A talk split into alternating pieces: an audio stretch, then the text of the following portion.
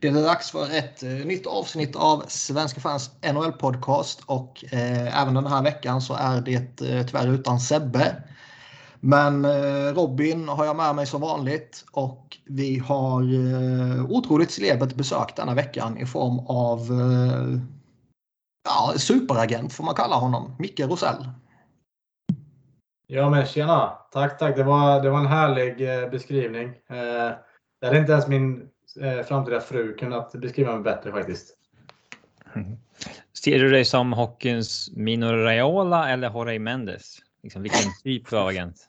Ja, jag har inte fått någon ö köpt till mig än, men jag har å andra sidan inte heller liksom fyllt jämnt under tiden jag varit agent. Så att, eh, det blir nog mer Raiola i så fall. För Mendes fick ju en ö av Ronaldo när han fyllde jämnt här. Så att det är nog ja, hockeyns Mino Raiola får det bli. Du har ju gjort är det ett eller två inhopp i, i podden hos oss genom åren tidigare. Mm. Eh, men det känns som att det är efter det här avsnittet som du verkligen kommer breaka som agent. Ja, jag känner lite det också faktiskt. Jag, jag behöver en liten, uh, liten eh, uppfräschning liksom av folks minne. Exakt. ja, men det är gött. Jävligt skoj att du ställer upp. Och eh, det är ju en sjukt lämplig dag att ha dig inplanerad. Mm. Men vi väntar några minuter med det och du får helt enkelt börja med att presentera dig själv och eh, ja, din Playmaker Agency? Ja, eh, först och främst eh, Micke Rosell heter jag, eh, 34 år, eh, tvåbarnsfar, snart trebarnsfar.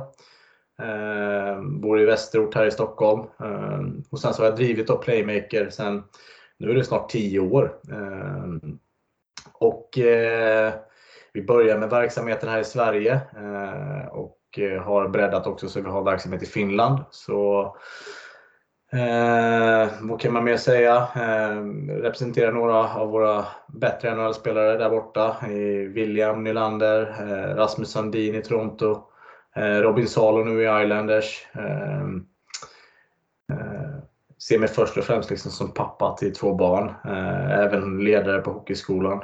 har själv en gedigen hockeyskolning i HV71. Ingenting man kanske skryter med just nu när de är nere i Allsvenskan. Eh, gillar att läsa, gillar att snickra hemma. Eh, snickra? Mm. Ja, jag bygger sjukt mycket hemma. Just nu så har jag faktiskt eh, det, ja, jag har så mycket energi i kroppen så att jag fick för mig att bygga om mitt kök här under julen. Så det är nuvarande projekt eh, mellan samtalen. Och så kommer vi och stör med en poddinspelning. Ja, jag tror inte barnen hade varit svinnöjda om jag hade ställt mig upp med en skruvdragare nu så att eh, de ligger Nej, det är sant i och för sig. Nej, men eh, det är eh, sjukt kul liksom att vara här och berätta lite om vårt yrke. Liksom. Det, det är väldigt speciellt. Mm. Vi, vi har ju massvis av frågor och du kommer säkert plöja igenom saker spontant. Men vi, vi hoppar väl rätt in på dagens stora grej då liksom i, i, i din eh, verksamhet och i ditt liv mm. givetvis. Och eh, förmodligen i Alex Nylanders liv också. Mm. Han blev ju bortbytt till Pittsburgh här och eh, det var väl eh, efterlängtat kan jag gissa mig till. Eh, ja, efter så som det har blivit liksom i Chicago nu under säsongen här och Alex hade ju en skada när han, eh, som gjorde att han missade hela förra säsongen. Eh, och det möjliggjorde också liksom att han var waivers exempt eh, ner till AL liksom, så att han behövde inte ens placeras på waivers för att bli nedskickad då, till farmalaget. Eh, då, då var det mycket efterlängtat. Sen så kom det väl lite som en blixt från klar himmel att det var just Pittsburgh. Men Eh, det är klart att vi har varit involverade i en hel del samtal de sista månaderna, om man säger så, eh, vad som ska hända i hans karriär härnäst. Vad, hur, hur, ser bakgrunden ut till en sån här trade när du säger att ni har varit involverade i, i samtal? Sätter man press på en GM eller är det mer man bara bollar lite idéer eller har man någonting att säga till om? Först och främst har det varit två olika management i det här fallet. Eh, det började med att eh, Stan var där. Eh, vi hade en, kanske en viss kommunikation med honom om vad som skulle kunna ske. Eh, och sen så kom Kyle Davidson in då i efterhand. Liksom, och, eh, det förändrade ju processen lite vad vi hade tänkt. och sen så tror jag faktiskt att Chicago också har gjort en hel del försök liksom, med trades. Men de har inte fått tillbaka det de velat. och nu gick det i lås helt, helt plötsligt idag. Då. Lite oväntat från vår sida, men vi är sjukt glada för Alex skull. Liksom, så att han kommer få chansen i alla fall att visa upp vilken bra hockeyspelare han är. Eh, för man, får inte komma ihåg, eh, man får inte glömma att han, han är fortfarande en ung, ung spelare som eh, vill liksom bevisa sig i ligan. Mm. Vad, men vad innebär det för dig? Eftersom Alex Nylander har ju ett, han har ett kontrakt, så alltså det är ja. ingenting som ska förhandlas eller så. Så att hur... Nej, det är väl mer praktiska äh, saker i, i sådana här fall, liksom, som med flytt och Eh, nu har det inte varit någon större, liksom, eh, han har inget köpt boende i, där han var nu, eh, utan eh, det är väl mer flytt och familje, familjesituationer som behöver fixas vid en eventuell trade. Men rent liksom eh, ekonomiskt sånt är det ingen skillnad eh, för någon av oss. Liksom, så att, eh, där blir det ingen skillnad. Men det är ju liksom, först och främst vill man ju att sina spelare ska spela. Och Det är väl där liksom bollen har legat i det här. Att vi har velat att ja, men fan, han måste få lira hockey igen liksom, på den högsta nivån han kan. Och Det tror jag han kommer få möjlighet i Pittsburgh. Eh, faktiskt. Vad det är alltså upp till typ dig och dina kollegor i det här fallet att se till att han kommer till ro i Pittsburgh nu då. Alltså staden Pittsburgh. Eh, det, eller hur, hur involverad är klubben i det? Eller är det liksom 50-50? Eh, det är lite olika från klubb till klubb där borta, men många har ju, har ju i alla fall blivit mycket bättre på att ta hand om spelarna. Eh, sen kommer det vara så att Alex kommer inleda i Wilkes-Barre. Eh, han kommer ju passera Wavers när han ska tillbaka sen. Men Eh, han kommer inleda där och sen så får han bevisa sig där nere eh, för att eh, komma upp. Men det stämmer ju liksom att det ligger mycket på spelaren i Nordamerika att ta hand om boendesituation, flytt och så vidare. Sen så finns det ju stipulerat i, i, i avtalet liksom mellan i kollektivavtalet att nya klubben står för flyttkostnader och så vidare. Så att, Eh, men allt praktiskt ska ju lösas av spelaren eh, och då tar han oftast hjälp av oss agenter. Liksom. Vi har ju ganska bra koll på eh, de olika städerna och så vidare. Mm. Jag har ändå alltid haft intrycket av att klubbarna gör mycket där. Men det kanske är som du säger, rimligtvis varierar det från, från klubb till klubb jättemycket. Men det har ändå de samarbetar ju ofta med lite mäklare och sånt där. Liksom, men mm. det är till varje spelare att lösa sin situation själv. Sen så självklart, liksom, om, om du frågar så kommer de säkert hjälpa till mer eller mindre. Eh, men det är ju inte alls som här hemma. Liksom, här får du ju en boende i stort sett tilldelat av av klubben liksom och här är hyran liksom på det. Eh, och när du är import här i Europa så är det till och med så att då får du din lägenhet betald liksom av klubben. Du behöver inte bry dig om någonting förutom att du ska an ansvara för en försäkring, en hemförsäkring. Mm. Eh, så att det är väldigt annorlunda där borta. Eh, du får lösa mycket mer på egen hand. Så hur, hur har din dag och kväll sett ut här då i relation till, till den traden? Nej, men det har varit ganska lugnt ändå. Liksom. Vi har haft några samtal liksom, eh, såklart med, dels med Alex själv, men eh, också liksom eh, jag har ju pratat med min kollega i Nordamerika och min kollega här hemma som också är Alex pappa, eh, Micke Nylander. Så att, eh, vi har ju pratat såklart några gånger och sett till så att allt har flutit på bra. Men det är ganska smärtfritt liksom. Det har inte varit eh, några större grejer. Eh, har ni någon annan klient i Pittsburghs organisation? Ja, eh, Lewis har ju haft eh, många i deras organisation men eh, om jag inte minns fel så har han väl Brian Dumoulin där va? Mm. Hur, hur, eh, är det någonting som man eh, utnyttjar på något sätt? Nej, det är väl liksom det, det, det, det, man kan säga är väl att man har ju bättre relation med vissa eh, Eh, klubbar än andra och eh, just när det gäller trade, trader och så vidare så är det klart att man har ryckt i de trådar som, som har funnits. Liksom. Och det har varit ett par saker på gång. Eh, både här och i andra fall liksom, där man eh, pratar med folk på insidan. Liksom, men det är väldigt sällan en spelare eh, behöver hjälpa till om man säger så. Då är det oftast liksom att man har känningar liksom i management och sånt. På. Nej, nej, nej, nej. Jag, jag, jag, det fattar jag. Jag, jag syftade mer i, i liksom, nu, nu kommer han dit. Kommer han bli, liksom, ser man till att han blir satt i kontakt och de kommer hjälpa varandra åt och akklimatiseras på plats och sånt där. Inte i själva ja. trade-byggandet. Liksom. Alex själv känner ju Kasper Kapanen också sen eh, han bodde ihop eh, med honom under året när han spelade Mississauga. Så både mm. Kapanen och William ihop. Så att eh, de känner varandra utan och innan. Så att jag tror att de kommer säkert ta hand om varandra när Alex väl är uppe. Ja, nej, det, det måste ju underlätta givetvis när man kommer till en ny organisation. Sådär. Exakt. Nej, men det är, det, det, ja, det är som när du kommer till en ny arbetsplats. Det är ju hur skönt som helst liksom, att ha någon på plats liksom, som kan hjälpa dig in i gängen mycket snabbare. Mm. Eh, Sen så är ju Pittsburgh precis som Chicago egentligen. Chicago har väl inte uttalat det längre, men det är ju ett lag under en slags rebuild. Liksom, så det ska bli sjukt intressant att se vad Alex kan åstadkomma där. Mm. Vad, eh, hur, hur liksom ser... Eh, är det, påverkas relationen till klubben uteslutande av vilken GM det är som är på plats? Eller har man många ingångsvägar? Det är många ingångsvärden, men sen så brukar jag, när jag var ny här så trodde jag var mycket viktigare än vad, vad det är liksom med relationen. Men så länge du har en bra spelare liksom, så eh, då skapar du relationen ändå eh, med, med klubbarna. Eh, men det är klart att det hjälper till, liksom, framförallt på ska jag säga, när man ska signa free agents och sånt från Europa. Så hjälper det jättemycket liksom, att man har bra connections där borta. Mm. Det har väl vi märkt liksom, när de klubbarna vi har fått intresse på. Det är de vi egentligen har bäst connections med där borta. Liksom. Ja, har man alltid kontakt med lagets GM? Eller är det vissa eh, klubbar där GMen liksom bara är någon överfigur som man knappt eh, hör av?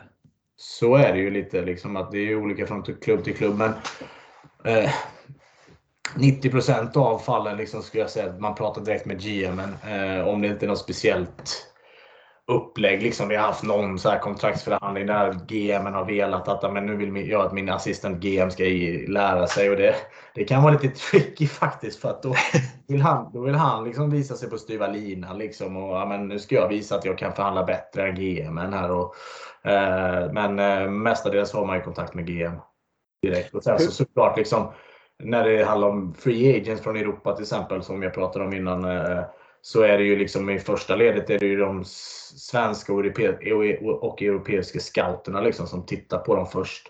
Eh, och sen så då hör man av sig till GM. Mm.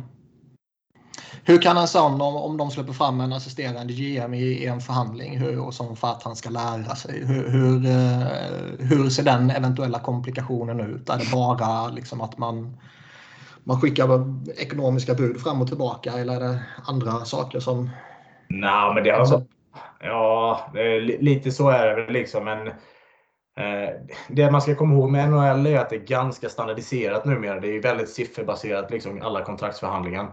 Mm. Eh, det är ganska, inte, jag ska inte säga att det är enkelt, men det är i alla fall inte samma, eh, samma dilemma som här i Europa där det liksom är dolda löner. Ingen vet vad någon tjänar egentligen. Liksom. Alla, alla säger att de tjänar 30% mer än vad de gör. Eh, och eh, därför så är det ganska simpelt ska jag säga att förhandla kontrakten där borta. Det är ju sjukt sifferbaserat. Ja, det är full ja. insyn och transparens liksom i. Mm. Eh, det är full insyn och transparens i hur mycket löneutrymme lag har och så vidare. Det... Vi, vi har ju också stått för en sån typ av eh, förhandling liksom där vi höll ut eh, eh, en hel höst. Liksom, som gjorde liksom att ligan också eh, ja, kanske akta sig lite för att eh, hamna i den situationen igen, eller klubbarna gör det. Och eh, då, vi, då drev, drev, man också upp eh, lönerna ganska rejält. Ja, du, du pratade om eh, när eh, eh, William Nylander förlängde med eh, Toronto. Eh, hur många minuter var det kvar till deadline då? Sista ändringen så vet jag att det var, då tittade jag på klockan och var det typ 37 och kontraktet skulle vara ja, men, signat och inne hos ligan 23 minuter senare tror jag. Eh, Att, eh, och då skulle de hinna, ja men, då hade vi ett telefonsamtal där och så pratade vår nordamerikanska partner mestadels liksom och gjorde ett par förändringar, förklarade liksom vad vi ville ha eller vad, vad, hur vi kunde göra för att lösa situationen så smidigt som möjligt. Så att, eh, ja, 15-20 minuter var det kvar.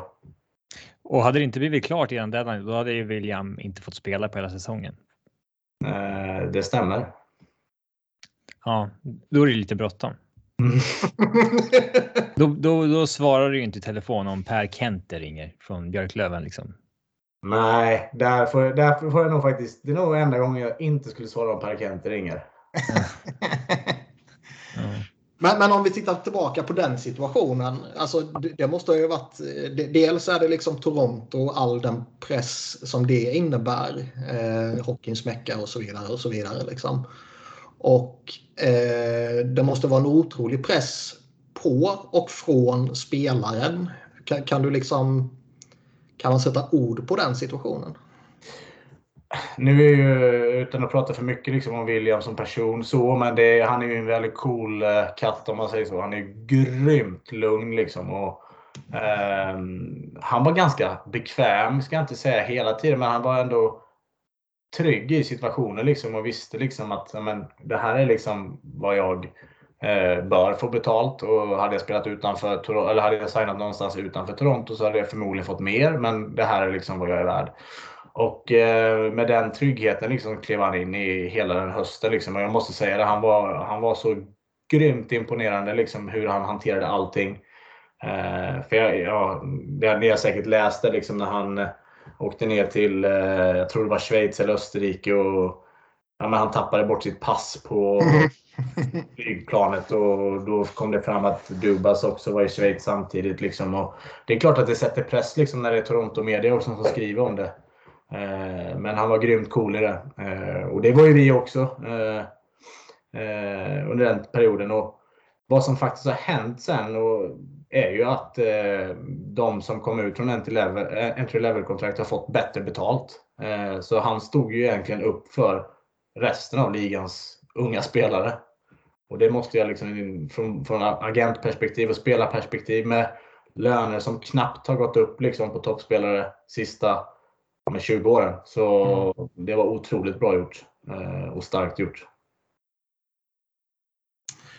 Hur förändras, om det förändras, relationen till klubb eller till eh, management i, efter en sån utdragen process och förhandling? Man blir ännu tajtare skulle jag säga. Alltså det förändrar ingenting liksom att man blir sur på varandra eller någonting sånt. Utan det är liksom, man kramas, går vidare, nu, nu kör vi liksom. Eh, och det är bara att titta på det kontraktet idag så var det, nu, det skulle jag nog säga är ett av de bättre kontrakten som eh, Toronto har skrivit faktiskt.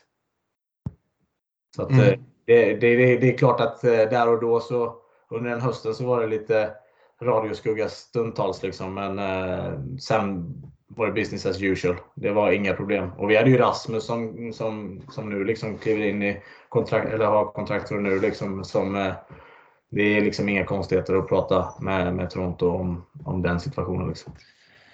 Men när, när kontraktet är signat med, med William, då eh, ja, det var på fem år eller något sånt där, sex år eller någonting. Och, mm. Då behöver man ju inte. Behöver man inte då är det Nej, bara... har, man, har man någon mera kontakt med klubben då? Joakim von Ankas pengabingo och simma. ja. Det är det svaret du vill ha. Men hur mycket mer eh, finns det att göra i jobbväg när, ett kontrakt, när man har en spelare som har ett långtidskontrakt? Så att säga? Nej, men för Williams del så är det ju liksom dels eh, bevara hans intressen utanför hockeyn också. Han har ju en otrolig potential liksom, eh, vad gäller marketing och så vidare. Så att där gör vi ju sjukt mycket också. Eh, men sen så är det ju som du säger, liksom att ett, ett långkontrakt så behöver oftast inte göra så mycket i kontraktsväg. Men det är sjukt mycket annat runt spelarna som, eh, som ska göras. Så att, eh, det är liksom skatter och det är olika bolag och ja, pensionsavsättningar. Ja. ja, vad gör du mycket mer än folk tror så att säga? Är det sånt? Ja, och det man ska veta är ju, det är ju nu är William en speciell situation eftersom jag jobbar med hans far liksom, men eh, eh så, eh, men eh, vad, eh, vad inte folk vet är ju liksom att det är eh, de här unga spelarna som vi jobbar med. Vi jobbar ju med dem från de är 16 år. Och Det är ju lång tid liksom innan det, det ger någon slags avkastning. Så att, eh, det är ju mycket scouting av unga spelare. Det är ju att eh, utbilda dem, eh, hur man blir en bättre hockeyspelare. Vi jobbar ju jättemycket med spelarutveckling. Eh, och då sitter man ju liksom och tittar på deras matcher live dels, men sen så sitter man också på Instat eller på Live Arena. Eh, och sen så har man genomgång med spelarna efteråt. Eh, så att vägen liksom till de kontrakten är ju så oerhört långa så att jag tror inte folk förstår liksom hur lång, alltså, hur lång investeringen är innan det ger avkastning. Timlönen blir inte så bra som folk tror. Nej, det, eller, den blir bra. Liksom. Det, man, ska inte, man ska inte gnälla över liksom, om du gör ett bra jobb. Men det är ju, det har varit, eh, av mina tio år så har det liksom varit åtta år av riktigt hårt arbete utan betalt. Liksom. Så att... Vi ska säga att jag, jag har ju faktiskt varit hemma hos Micke och jävlar i vilket, vilket eh, mansion han bor i. Mm, mm. Exakt. Men jag går ändå... Gated community utanför Stockholm och det var knappt de ville släppa in mig när jag kom. Precis, precis. Men det var ju för att du hade Philadelphia ja. Eh. Nej, men det, det, det, och sen så är det ju liksom eh, eh, det är ju bygga relationer med sportchefer här hemma. Det är bygga relationer med sportchefer där borta. Vi ska resa och se spelarna. Vi ska hjälpa dem. Säg att en spelare ska flytta. Liksom, då gäller det att hjälpa dem med boende. Det gäller att hjälpa. Nu har vi en spelare där borta som ska förlänga visum för hans eh, sambo. Eh, det var något vaccinationskort som skulle in för någon hund. Eh, så det är mycket sånt också. Ja, det är inte så glamoröst som folk tror kanske med att det bara är hockey, hockey, hockey. Vad sa du? Det är inte så eh, glamoröst som folk tror med att det bara är hockey, liksom bara scouta hockeyspelare och förhandla kontrakt i princip. Nej, nej, nej, nej. Det är långt därifrån. Jag skulle säga så att hälften skulle nog bli, de skulle bli mörkrädda liksom om de ser vad, hur mycket man eh, tillbringar kvällar i kalla ishallar. Det är väldigt lite det här att hänga i låsen, eh, stå med kostym och titta ut över sina NHL. sedlar. Och... Exakt. Ja. Men det är ju en del, alltså det är, jag, jag, tycker mixen där är jäkligt trevlig. Liksom, för jag älskar ju att titta hockey och framförallt så gillar jag att eh, följa de här unga spelarna, alltså deras resa liksom, mot deras drömmar. Så att eh, mixen där är ganska trevlig faktiskt. Ja, eh, men hur skiljer sig till exempel du ger väl inte samma liksom, kärlek och uppmärksamhet till en, en klient som spelar i Hockeyallsvenskan som som klient William Nylander till exempel. Om vi tar din eh, förra klient eh, Erik Nyström som spelar i Västervik till exempel.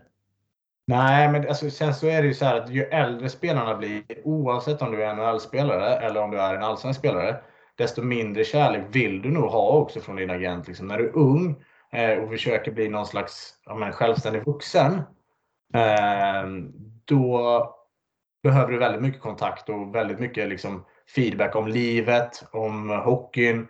Eh, du är väldigt osäker på dig själv. Medan liksom när du blir äldre liksom, så ska, skaffar du din egen trygghet och tro på det du gör. Liksom. Jag tror det, det vad du än gör i livet så blir det så. Du blir mer mogen som spelare. Eller som människa. Och då behöver du inte heller någon att hålla i handen längre. Mm. så det, jag, som svar på din fråga så tror jag inte det handlar om vilken liga du spelar i eller eh, att vi ger mer kärlek till någon som spelar i NHL än Hockeyallsvenskan. Utan jag tror snarare det har med ålder och mognad att göra. Jag har ju flera spelare som är 24-25 som ringer ja, men minst tre gånger i veckan fortfarande. Liksom. Men sen har jag också spelare som är födda, eh, födda i samma år som kanske ringer, ja men nu är det dags för kontrakt, nu, nu ringer vi. I stort sett. Så det är väldigt olika liksom, hur du är som person. Eh, eh, hur ser eh, avtalen ut med spelarna då? Har du liksom William Nylander signad for life då eller hur? Nej, eh, både i Sverige och i NHL så har du standardavtal. Eh, I Sverige så är det en månads uppsägning på avtalen. Så att du kan ju säga upp din agent när du vill, men sen så är du skyldig att betala honom för det han har förhandlat fram och det du har fått betalt. Eh, Medan i NHL så har du ett eh, standardavtal också eh, som du signar på inför varje kontrakt liksom, som du gör. Eh, så att eh, det är ju för, för respektive kontrakt liksom, så måste du ha nytt avtal som du skickar in till NHLPA. Så att eh, det är inte for life liksom, och det är inte tidsbestämt utan det här är ju en förtroendebransch. Så att det är ju precis som om du har en bank och inte är nöjd, då byter du bank men du måste betala räntor på de lånen du har, har där. Men du är ju fri att byta bank. Och det är samma sak med agent. Och jag tror att det, det måste vara en, eh, av konkurrensskäl så måste det vara en sån typ av eh, eh sådana typer av avtal. Jag, jag, jag, skulle i alla fall inte vilja jobba med något annat avtal än, än sådana för att du vill ju jobba med dem som vill jobba med dig. Man ser ju lite, lite då och då, eh, oftast är det ju kanske när eh, en spelare, om vi tar NHL då, som Eh, ta en Jack Eichel till exempel som vill komma bort men så får man inte ihop en trade och så byter han agent. Eller det kan vara någon, någon mindre profilerad än Jack Eichel givetvis också. Men man ser lite då och då att eh, nu har den här spelaren bytt agent. Vad, vad, är det liksom man vill få ut där? Är det ett annat kontaktnätverk? Eller har, är det... Det, det, du får nog fråga spelarna om det, men det är det som jag eh, tror är precis, ja, men det är precis som eh, eh, om du har en snickare som du inte är nöjd med. Då byter du snickare. Så att det är inte konstigt än så. Det finns liksom bra och dåliga snickare för mig, men det finns också bra, bra och dåliga snickare för dig. Så att det är samma sak med agent. Det gäller ju att ha en personkemi med, med, med, med spelaren och agenten. Men, och att man kan lita på varandra i vått och torrt. Och huruvida liksom Eichel eh, litar eller inte på sin före detta agent, det vet jag inte. Men det är liksom, jag tror att vilken bransch du än är i så riskerar du liksom för att eh, inte trivas ihop. Så är det ju liksom. Mm. Så, som utomstående har man lite svårt att se vad, vad ett agentbyte i Eichels fall liksom gör för skillnad egentligen. Eh, när alla vet vem han är. Alla vet vad han har för kontrakt. Ja. Alla vet vad han har för skadesituation. De lagen som är intresserade är väl det oavsett vad han har för agent eller inte, tänker jag. Eh, jo, så kan man se det. Men sen så kan man ju också se det som att eh, man kan ha olika åsikter om saker. Jag vet i Aikes fall så var det ju en stundande operation och lite sånt där som man hade delade meningar om. Och där vet man ju inte heller var, var hans förra agent stod någonstans. Eh, vilken sida stod han på? Och det kanske var det som fick hans bägare att rinna över. Liksom, och att han valde ett skifte. Liksom. Eh, jag kan inte den historien, men det är bara någonting som jag skulle kunna tänka mig. Vad, vad, vad tror du skulle liksom krävas eller sker det hyfsat regelbundet? Man hör lite på omvägar sådär kanske när eh, relationen mellan en klubb och en eh, agent och spelare liksom brakar samman. Är det, är det liksom, kan en förhandling göra det? Eller är det alltid bakomliggande orsaker? Svårt att säga faktiskt. Men alltså, det är klart att det kan, det, det, det kan absolut vara ett tänkbart scenario. Eh, så är det ju. Eh, och man kan ju ha liksom, eh, olika åsikter med klienter, men det gäller ju liksom att, ska jag vara helt ärlig, vi, vi anställer ju inte klienter, utan klienten anställer ju oss. Han är våran boss. Så att vi ska ju mm. springa våra ärenden, utan vi ska springa våra klienters ärenden. Och det är ju liksom nummer ett i den här branschen. Vi jobbar ju inte för någon annan än vår klient. Sen är det helt irrelevant liksom vilken relation jag kommer ha med den sportchefen dagen efter. Men jag måste ju göra det som min klient eh, ber mig om. Så att, eh... Det är ju Alan Walsh, den här hjälten, är ju ett typexempel på det. Ja, alltså det är ju liksom, det är precis så en agent ska vara. Liksom. Och, eh, jag tycker liksom att vi måste stå upp mer för våra spelares värde liksom utåt sett också. Där är vi lite för defensiva här i Sverige tycker jag bland agenterna. Eh, vi borde stå upp mer för spelarnas rättigheter och det finns en del saker liksom i kollektivavtalen här hemma liksom som jag inte tycker är bra. Liksom, och sådana saker liksom måste upp på bordet. Har du något exempel? Nej, men jag tycker det här med namn och bildrättigheter till exempel är helt bisarrt. Liksom att, att spelarna själva inte äger det. Eh, eh, utan klubbarna får egentligen liksom sätta, ja men säger Dick Axelsson nu liksom skriver på för Djurgården, då får de sätta liksom det ihop med sina sponsorer och så vidare. Och så länge, sen kan man hävda liksom, att jag står inte för det eh, religiöst, eh, religiösmässigt och sånt där, men religionsmässigt. Men Eh, namn och bildrättigheter tycker jag liksom alltid ska tillhöra spelaren. Liksom. Och han ska få göra vad han vill så länge det inte inkräktar med eh, klubbens sponsorer och värderingar. Liksom. Eh, mm. Det är en typisk sak som... Sen så har vi det här, jag, jag, nu är det inte våra klienter än, men det här med 16-årsregeln som vi har i Sverige.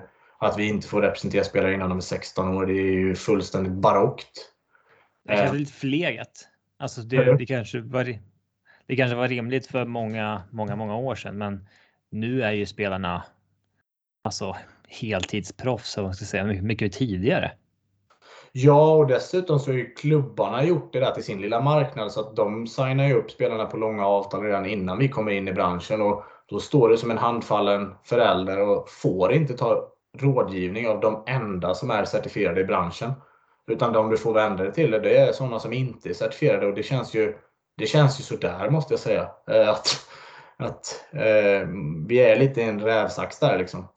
Eh, och det är någonting som jag tycker är eh, det, det, det, är inte ens en agentfråga utan det är, en så här, det är en principfråga för alla föräldrar och spelare att de ska ha rätt till rådgivning. Eh, det är så jag tycker om det. Eh, hade jag haft en son som är duktig i musik, då vet inte jag vilka vägar jag ska ta med honom. Då går jag och frågar folk i den branschen. Men det får jag inte i hockeyn för att då bryter du mot 16-årsregeln. Vad tycker du man ska ta bort någon sån gräns överhuvudtaget eller ska man bara sänka den ett par, tre, fyra år? Jag har inget problem att ta bort gränsen i form av kontakt. Däremot så är det ju ganska rimligt att ha någon slags gräns där man får skriva avtal med spelare och familjen. Eh, så det har jag inga problem med att det ligger kvar vid 16 men som familj ska du få ha rätt till rådgivning. Så att en, ett kontaktförbud ska inte liksom ligga där innan. Men sen så vilken gräns det är när du får skriva på med en agent. Det lägger jag egentligen ingen vikt vid för att det är en sån förtroendebransch att ett, ett avtal gäller ändå inte sen i slutändan för då, då byter han och så har han en månads uppsägningstid. Så att för mig är det liksom strunt samma. Gör jag ett bra jobb så kommer jag ändå behålla spelarna. Mm. Hur, hur, ser det ut i andra länder? Vet du det? Finland har ju ej kontaktförbud innan och sen så får man skriva avtal när eh, spelaren fyller, den dagen han fyller 15. Eh, men familjerådgivning är tillåtet tidigare. Eh, det är de enda länderna liksom som vi rekryterar i och de andra länderna är ju fritt. Liksom. USA och Kanada skulle aldrig kunna ha en sån här gräns. Jag vet att det är vissa agenter som hävdar att de är avundsjuka på oss. Men det skulle aldrig funka.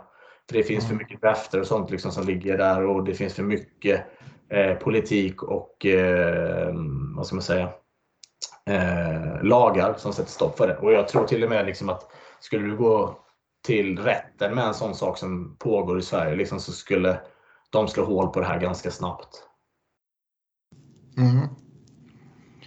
Vad, hur ser liksom processen ut när du eller ni försöker eh, rekrytera eller säkra upp eller vad man nu kallar det, en, en ny ung spelare? Vi är ju mitt i den just nu. Eh, första januari varje år får vi kontakta. Så att det, i år är det de spelare födda 2006. Eh, så på första januari när när eh, man ska, höll jag på att säga, eh, kräkas ut eh, oxfilén och hummersoppan. Liksom, då, då ligger vi på telefonlinjen och ringer upp. Och beställer kebabpizza. Exakt. Nej, eh, skämt åsido, så första januari liksom så får vi börja kontakta eh, familjer och då ringer man ju upp eh, såklart de man är intresserad av. Eh, brukar vara någonstans mellan två, fem spelare per år för vår del.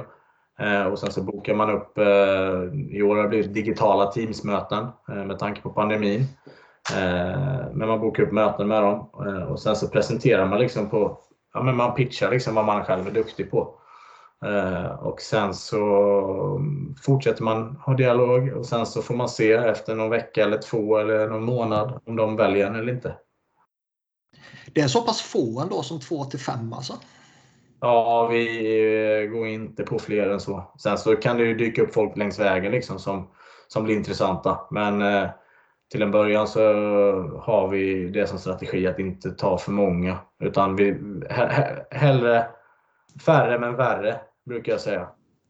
Eh, så då går vi på de vi verkligen tror på och som vi verkligen vill jobba med. Eh, och sen så, ja, sen så får det vara. Liksom. Mm. Ja, det, fan, det chockar mig lite då att det inte är fler man, man, man liksom men tänk att det är 60 agenter i Sverige och alla går på fem spelare. Då har du ja, det är spelare. Men mm. eh, sen så går ju alla på samma ändå så att det spelar ingen roll. Borde ni ha någon draft då? När ni går på så, ursäkta? Borde ni ha någon draft då? Där den sämsta agenten får drafta först varje år? Exakt. Då hade jag ju fått, eh, med er presentation så hade jag ju fått välja sist jämt. Det känns ju sådär. Ja. Men, men å andra sidan... Vi kan spela om det och hålla det inledningen. Jag tror London Knights hittade Mitch Marner sist i, först, i första rundan på CHL-draften. Så någon ska vi väl kunna hitta. Mm. Mm. Nej, men så att, eh, nej, men det är klart liksom att eh, jag tror att du hade fått bort den här hetsen som nu är. För första januari vill ju ingen prata med oss agenter egentligen. Eh, genom att liksom lyfta bort den här åldersbegränsningen i kontakt. Och sen så hade du fått en mycket längre rekryteringsprocess, vilket jag välkomnar. Liksom, så att det inte blir det här att du väljer första bästa. Liksom. Ja, det är inte... Ja. Jag tycker det är mer sunt i alla fall. Sen så jag har all respekt i världen för att folk har andra åsikter och andra vinklar. Men för mig är det helt, det är faktiskt bisarrt att vi har ett förbud liksom innan de är 16. Eh, och allting kretsar ju runt det. Vi får inte liksom ha jag, vi får inte, jag får inte träna mina grabbar efter de är U12 för att eh, det strider mot SIKOs regler att då kan jag komma i kontakt med föräldrar till 16-åringar och jag får inte egentligen liksom driva vissa verksamheter som kan göra att jag kommer i kontakt med spelare som är under 16 år. Så att det blir väldigt det blir mycket begränsningar på grund av den regeln. Ja, det, det borde ju försvåra både i ens privata liv som du säger och, och många andra åtaganden man kan ha för sig. Exakt. Är det svårt att få agentlicens? Eh, vill du att jag ska vara ärlig på den frågan eller ska jag? Nej, ljug ihop något. Nej, det är inte speciellt svårt skulle jag säga. Om man, om man är intresserad av ishockey eh, och har normalt läshuvud så är det inte så svårt. Eh, du behöver ju genomgå eh, prov, ett, ett skriftligt prov. Fast först måste du ha passerat, tror jag det är, två ansökningar. Där du ska passera, du ska gå ett par, två utbildningar under ett års tid. Sen får du göra ett skriftligt prov. Så det är inte speciellt svårt. På min tid var det till och med så att jag fick göra ett skriftligt prov. Liksom. That's it. För nu är det ju länge sedan tror jag, men det är tio år sedan som fotbollen eh, sloppade kravet helt på agentlicens. Mm. Men nu har de tagit tillbaka det lite. Nu har de ju så här, Svenska fotbollsförbundet har ju någon slags ja, men licenskrav och då är det väl liksom att du ska vara, inte finnas i belastningsregistret och det är någon slags eh, begränsning i alla fall. Eh, i det. Och det är för att du ska få kalla dig förmedlare tror jag. Förmedlingsuppdrag tror jag det kallas när de är agenter. Så att de har faktiskt tagit tillbaka det till viss del. Hur eh, stort är ert team? Vi är tre stycken agenter. Det är jag, eh, sen är det Nyllet, sen så är det kan, svenska OS-hjälten som jag kallar honom, Ante Ronittmäki. Han släppte eh, slagskottet från Lidström i, i Turin. Ingen tabbe direkt. Nej, jag, jag, jag, brukar säga det till honom och då blir han inte så glad. Han var faktiskt MVP i den turneringen så att, eh, det var väl en liten tröst. Sen så har vi eh, två stycken spelarutvecklare. Vi har en advokat. Vi har ett team borta i Nordamerika. Sen så jobbar vi med en del marketingmänniskor här, här över och däröver. Så det är väl ett 10-12 vi är en 10-12 i teamet totalt. Och hur många spelare på det? Uh, vi har runt 50 spelare. Hur, uh, hur skiljer det sig när man liksom pratar med en eh, hockeyallsvensk klubb om exempelvis Erik Nyström eh, mm. eller liksom en NHL-spelare? Jag, jag, jag, kan tänka mig det är mer personligt när Per Kente ringer. Liksom. Ja, det är det ju. Och sen så är det ju också den problematiken eller utmaningen, det beror väldigt hur man ser det, men med eh, öppna löner kontra inte öppna löner. Så att eh, vi kan ju gissa och tro liksom vilket marknadsvärde, men det gäller ju liksom att man har bra koll på marknadsvärdet bara. Eh, och det har man oftast. Liksom. Efter, nu har jag jobbat ett bra tag här i den här branschen, men eh, till en början var det ganska svårt liksom, att veta spelares marknadsvärde. Eh, så att, eh, det är väl där den stora skillnaden ligger. Eh, sen så vad det gäller liksom, att komma överens om kontrakt, det är ju liksom bara människor så att det brukar oftast gå ganska bra. Alla väldigt... vill ju få igenom det så att säga. Så Exakt. Mm. Sen så är det liksom vissa gånger man liksom har jobbat in spelare i en klubb. En sån grej var när Linus Sandin till exempel signade nere i Rögle. Eh, då var deras sportchef Anders Masken Karlsson. Och, eh, ja, men, de hade precis blivit av med Emil Larsson som inte klarade läkarundersökningen. Eh, vi kom ner, satt en hel dag på, på Maskens kontor. Jag skojar inte. Vi var där från 9 på morgonen. Gick och käkade lunch. Sen satt vi där till 4 på eftermiddagen och diskuterade spelare. Och, Linus hade haft en situation i Almtuna där han började med en poäng första 17 matcherna och sen så öste in poäng efter. Och vi ja men, i stort sett liksom tryckte in honom i Rögle där. Och jag kan säga det är nog, det är nog Maskens bästa signing någonsin. För att ja, två år senare så signade han NHL-kontrakt och Rögle fick en stor del av NHL-pengarna. Eh, och eh, han gjorde en del baljer där nere också till väldigt lågt pris. Men om man liksom eh, om man gör så varje gång att eh, liksom kriga för att få in spelare så eh, då, då, alltså då kan man bränna lite av sitt förtroende också. Om man alltid hävdar att eh, den här spelaren kommer bli helt fantastisk för er liksom, och så, så blir det inte så för att man. Nu, nu visste vi ju liksom vilken typ av människa Linus var, är och var liksom att han var. Ja, men, han, han är en soldier liksom och skulle acceptera liksom, eh, platser längre ner i hierarkin, men vi visste också att han kunde äta sig in. Så att det gäller verkligen, liksom, som du säger, liksom, att det ska vara väldigt torrt om fötterna liksom, om du säger sådana eh, saker och trycker in spelare för att du kan bränna dina broar också. Men säg, säg, att du har en spelare som är på eh, klubbjakt. Mm. Eh, hur vad säger man, hur presenterar du honom för marknaden? Är det liksom, ringer du upp en, två, tre sportchefer i Hockeyallsvenskan, SHL eller vad det nu skulle kunna röra sig om? Eller köttar man ut ett massmail liksom? För, eh, vi brukar, eller jag brukar, ska jag säga, eh, i september, oktober sammanställa liksom, vilka som är free agents kommande säsong. Eh, och eh, lyfter såklart ut dem liksom, till hela marknaden och då är det väl eh, då är det väldigt brett. Liksom. Men sen så har du ju liksom vissa spelare vet du ju liksom han kan tänka sig det här och det här. Och då pratar du med dem sportcheferna eh, lite tajtare liksom, om man säger så. Mm. Oftast får du något svar liksom, från eh, ja, men, efter någon vecka. Liksom, vi, inte, vi kan vara intresserade av de här de här. Vi kommer titta närmare på dem. Låt oss hålla dialog. Liksom. Så det är väl på det sättet. Sen så kan det vara väldigt spetsigt som när, vi, när Andreas Borgman nu skulle hem från Dallas. Liksom, så hade han väldigt klara besked på vilka klubbar liksom, som han var intresserad av och vad han var intresserad av för typ av avtal. Så att då gick det ganska snabbt liksom, tills vi trattade ner det till tre, fyra klubbar. Eh, och sen så, så gick det ganska snabbt liksom, tills vi var överens om det ekonomiska eh, i det hela. Mm. Om man vänder på det då, om, om en klubb är på jakt efter en, eh, en spelare i, i eh, ja, oavsett om det är off-season eller om det är eh, liksom en januarivärvning eller något sånt där. Nej, Kontaktar det, de dig då? Liksom? Ja, det, det, kan vara lite olika. Så här, för det kan vara dels liksom att de vet att jag har en spelare som de är intresserade av.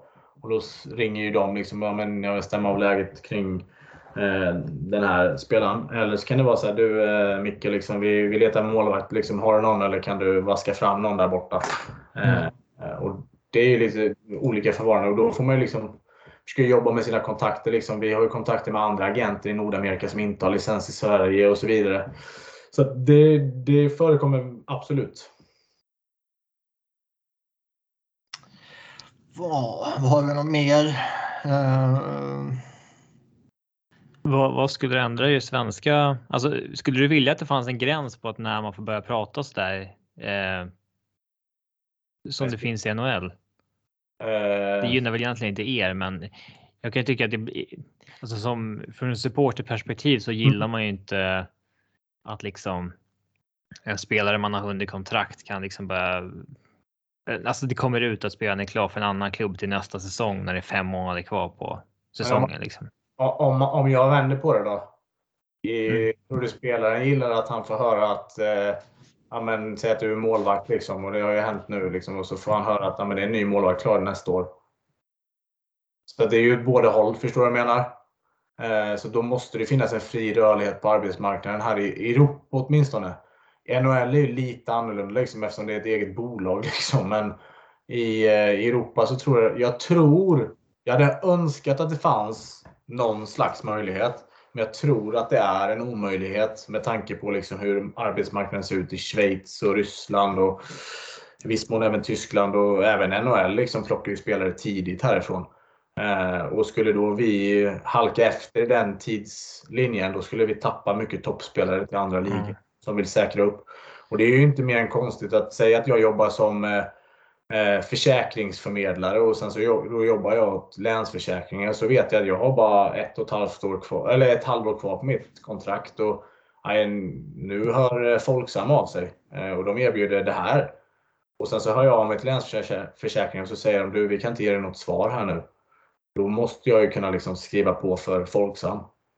Eh, mm det är tyvärr inte svårare än så. Även om jag är ju själv en stor supporter till HV71 liksom och alltid varit. Eh, och det är klart att det smärtar liksom när man läser sådana saker. Men jag har fått en annan förståelse för branschen. Eh, och oftast när det är spelare som lämnar, då vet klubbarna också om det ganska ja, väldigt bra. Liksom.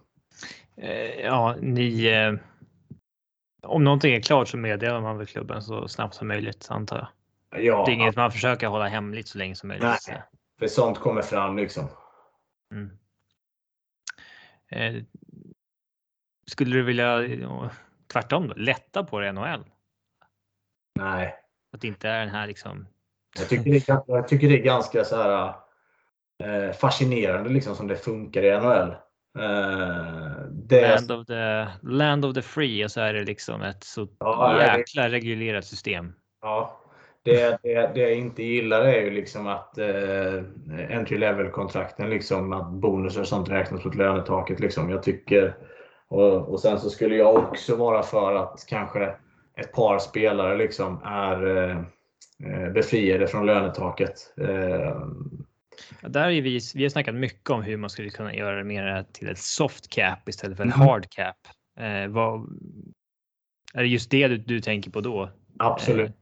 Eh, jag menar, det, vi kan ta ett exempel. Liksom. Säg att eh, en spelare som är på entry level kontrakt liksom tjänar en miljon eller 900 000 då, 932 000 dollar i lön och sen så har han en miljon i bonusar. Liksom. Det, det kan vara skillnaden på att de tar upp honom eller någon annan kille. Det kan försena hans utveckling liksom, och det kan ja, men nästan devalvera en NHL-karriär. Liksom. Och där är rådgivning sjukt viktigt.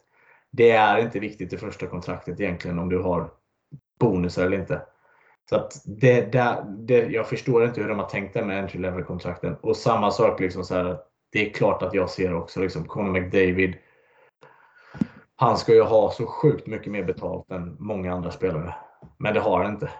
Utan han har snarare mindre betalt än vad de tjänade för 20 år sedan. Liksom, när lönerna inte var offentliga. offentliga. Eh, så att eh, där skulle jag vilja göra någonting. Hur, hur ser man annars på det, på det här som äh, agent? Och jag vill inte sätta dig eller dina kollegor i några eventuella problem nu. Men inför eh, Free Agency mm. så får man ju eh, inte... Fem dagar innan får du börja prata lite. Ja. Eh, Men liksom, hur, hur, kan en sån process gå till utan att du eventuellt sätter dig i skiten själv?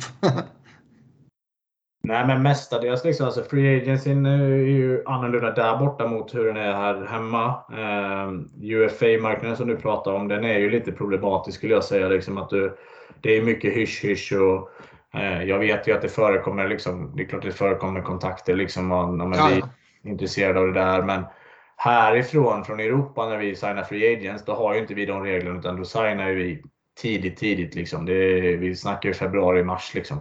Mm. Eh, så att, och det finns ju inte samma regler eh, åt det hållet. Men där borta är det klart att man skulle kunna se över det regelsystemet. Liksom att, eh, det är samma sak med de här college-spelarna liksom, som sitter och väntar ut liksom, eh, åt andra hållet. Så att, eh, där skulle man ju liksom vilja ha ett besked lite tidigare tror jag. Mm.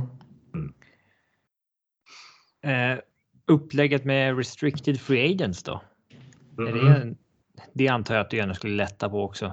Ur, ur ett... Ja, ur mitt perspektiv. Ja. Eh, sen så ska man ju komma ihåg det, RFA just nu liksom har ju fått väldigt bra betalt. Liksom. Både bra bridges och eh, bra långa kontrakt. Liksom, så att... Man har ingen leverage alls. Nej, jag vet. Men ändå, det, den leverage man har är ju liksom hålla ut. Och det är det liksom, eh, man får använda. Eh, och sen så såklart liksom en, att du kan få ett offer sheet. Men det vad har hänt, har hänt två gånger nu liksom på tio år och det var mellan Montreal och Carolina båda två. Va?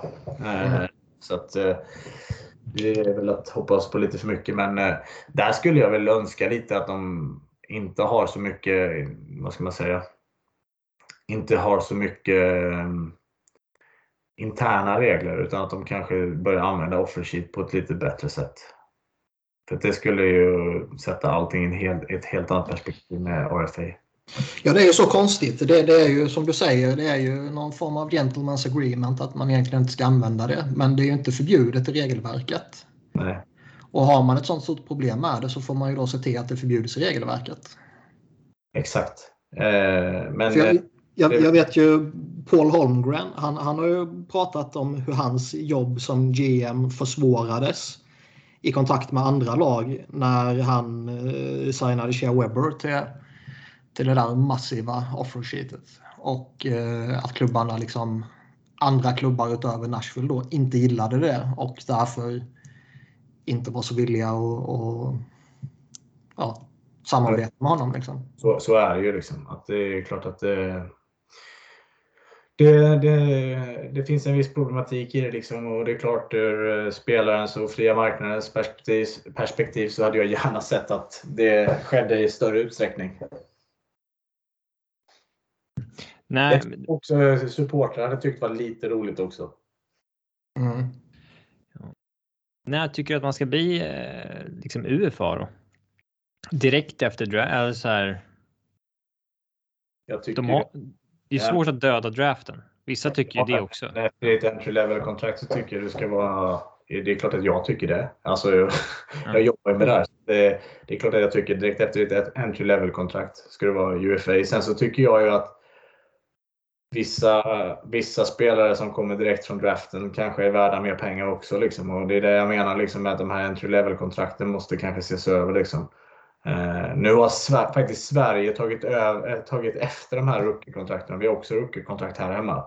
Och det är, alltså det är förödande för det är mycket därför tror jag som så många unga spelare åker över alldeles för tidigt. Du vet, de tjänar ju liksom de tjänar 20-25 000 i månaden här och så ska de betala boende. och Säg att du spelar Djurgården och du har ett boendekostnad på 8-10 000 och sen så ska du liksom betala din agent eh, i viss mån och sen så det blir inte mycket kronor över liksom. Nej, men att sticka över och spela i juniorligan, där tjänar man väl 50 dollar i veckan eller någonting? Jo, men du kan åka över och spela eh, farmarlagshockey. Det är de, de jag syftar på. De som sticker mm. till, liksom till eh, och spela AHL istället för att stanna kvar ett eller två år i SHL liksom, och vara stjärnor här. Men AHL-lönen är väl ganska pissig också? Det är väl 67 000 dollar oftast. Ja, 70 000 dollar får du, men sen så har du ju en sign-on bonus också. Eh, på... Ja, det är väl den man vill åt antar Ja, jag menar du tjänar ju ändå bättre än vad du gör här hemma. Liksom. Eh, bra mycket bättre. Och sen så är det ju ett samtal upp från NHL liksom, och det är det många ser. Men jag tror att om vi skulle kunna betala liksom, våra absolut bästa juniorer eh, bättre då skulle de nog stanna ett år till. Säg Simon Edvinsson liksom att, att han inte sticker till AL tidigt utan han kanske tar ett till, till år i Frölunda och har skälig ersättning. Många anklagar väl er agenter för att, liksom, att det är ni som eh, pushar spelarna över till Nordamerika för tidigt. Mm. Eh, det är inte så det går till enligt dig. Du tycker att spelare i regel sticker över för ofta också, eller? Inte i regel, men det, det händer ju många gånger liksom, som vi inte har samsyn liksom, på att spelare ska åka så tidigt. Eh, då får vi ge vårt perspektiv, men sen samtidigt så är det viktigt att komma ihåg det är ju spelaren som bestämmer. Eh, och hans magkänsla. Eh, sen så kan vi ha olika åsikter, men det gäller ju att stötta dem i det beslutet. Men eh, eh det är ju väldigt sällan vi säger så här, du borde åka över redan nu. Liksom. Du borde åka. Eh, de vi säger det till skulle jag säga är 90 sådana som skriver på som free agents och kanske bara får den här chansen en gång i livet att skriva på ett NHL-avtal. Eh, då tycker jag liksom att det är helt rätt att åka. Eh, eller om du har en jättedålig roll här hemma i Europa. Liksom, eh, då kanske du ska åka. Men många skulle må bra av att liksom vara stjärnor här hemma innan. Mm. Vad, vad, finns det något, vad ska man säga, Finns det något positivt man ändå kan lyfta fram med spelare som väljer att sticka över och spela collegehockey eller juniorliga alltså, där borta? Collegehockey är det bästa rådet jag skulle kunna ge till nästan alla, till många spelare. Mm. Eh, det är alldeles för få som går college. Du får eh, en betald utbildning som är sjukt bra. Du får struktur på ditt liv samtidigt får du spela hockey på ett, eh, en enormt hög nivå. Eh, och faktum är ju liksom att 25-30% av alla NHL-spelare kommer från college idag. Det är så pass höga siffror. Liksom. Eh, och jag tror vi kommer få se en trend även i Sverige, liksom att fler och fler kommer välja college. Eh, för den hockeyn är grym. Så att det du lär dig där, det är dels liksom det amerikanska levernet. Du lär dig språket. Eh, du lär dig spel nu, spelar college eh, till stor del på stora rinkar, men du lär dig spel på små rinkar till viss mån. Och det är samma sak i kanadenska eh, juniorligan. Är du en stjärna i den ligan, liksom, då får du, du bli behandlad som en NHL-spelare. Men du har också förväntningar på dig som en NHL-spelare.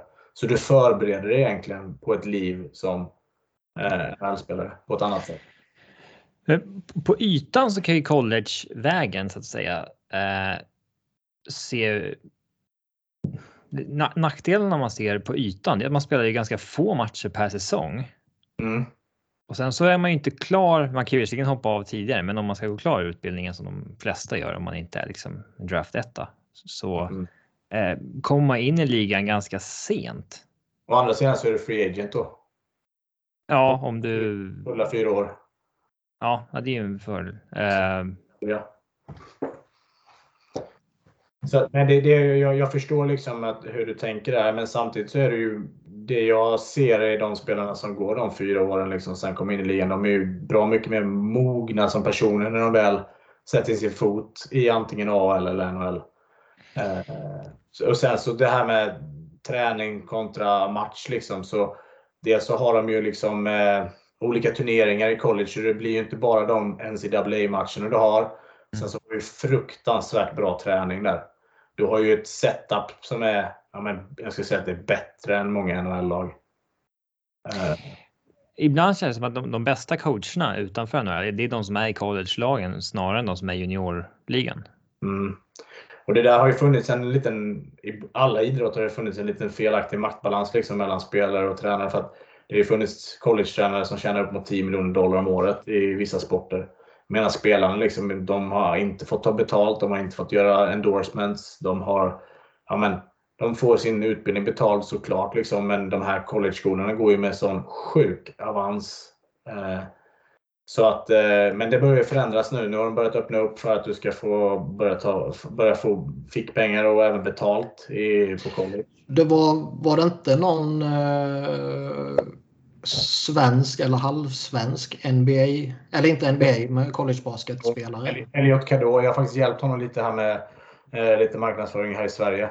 Mm. Eh, och de öppnade ju i New Jersey då som eh, han, eh, han, eh, han eh, bor i. Öppnade de upp för att du ska kunna få göra endorsements från du är 16 år. Då.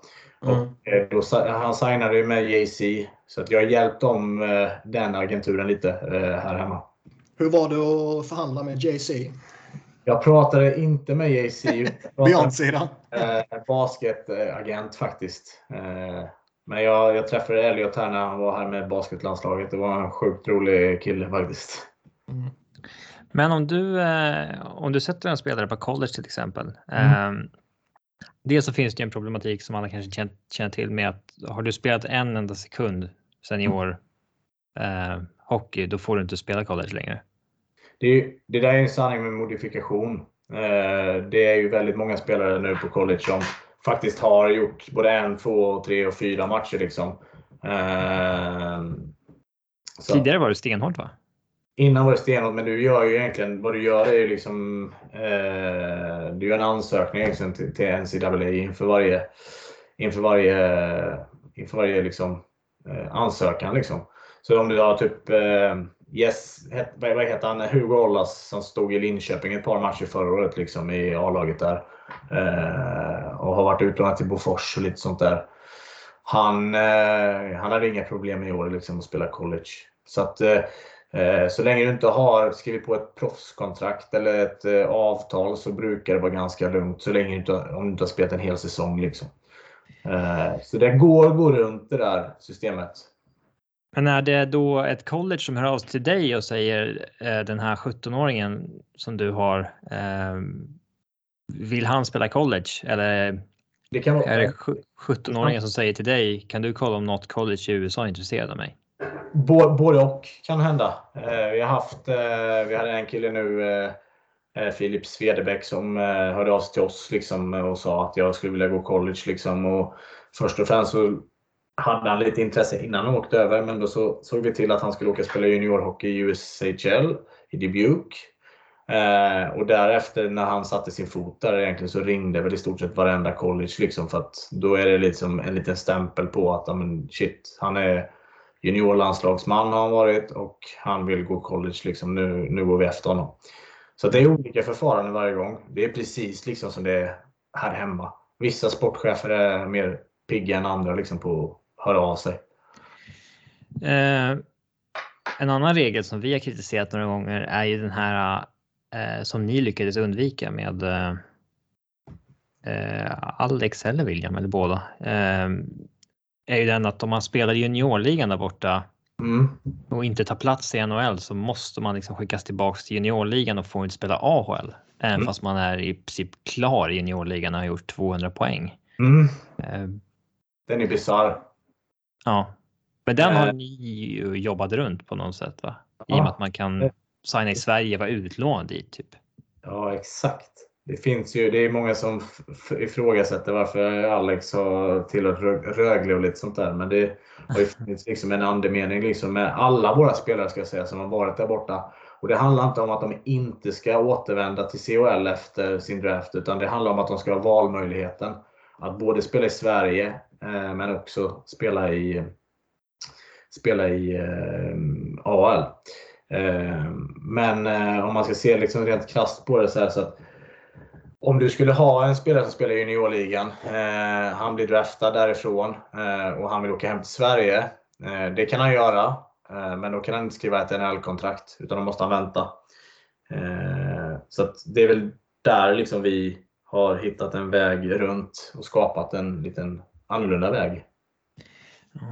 Nu spelade ju inte Aston Matthews eh, i kanadensiska juniorligan, men han var ju en sån som han var liksom klar på Mm. juniornivå i USA och valde då att spela ett år i Europa Mm. eh, innan han gick in i NHL. Mm. Eh, då trodde ju vi att det här kommer bli vanligare. Mm. Men vi har ju inte riktigt sett det ändå sedan dess. Jag tror, jag tror att det handlar lite om rädsla också från agenterna. Att, att släppa iväg en spelare hit bort och riskera att bli av med honom till någon europeisk agent som har en partner där borta. Jag tror faktiskt att det kan vara det. Eh, eh, Så att jag tror inte det presenteras riktigt alltid. Det är lite mer onaturligt. Våra spelare ska ju bort till Nordamerika förr eller senare. Det är liksom. Eh, Vi- men, ja, Vi har ju till och med svårt att övertyga äldre spelare att de får en fin karriär här borta. Eh, De håller väldigt kärt och spelar kvar i AL och sånt fast de vet att de inte kommer få en sniff liksom till i NHL.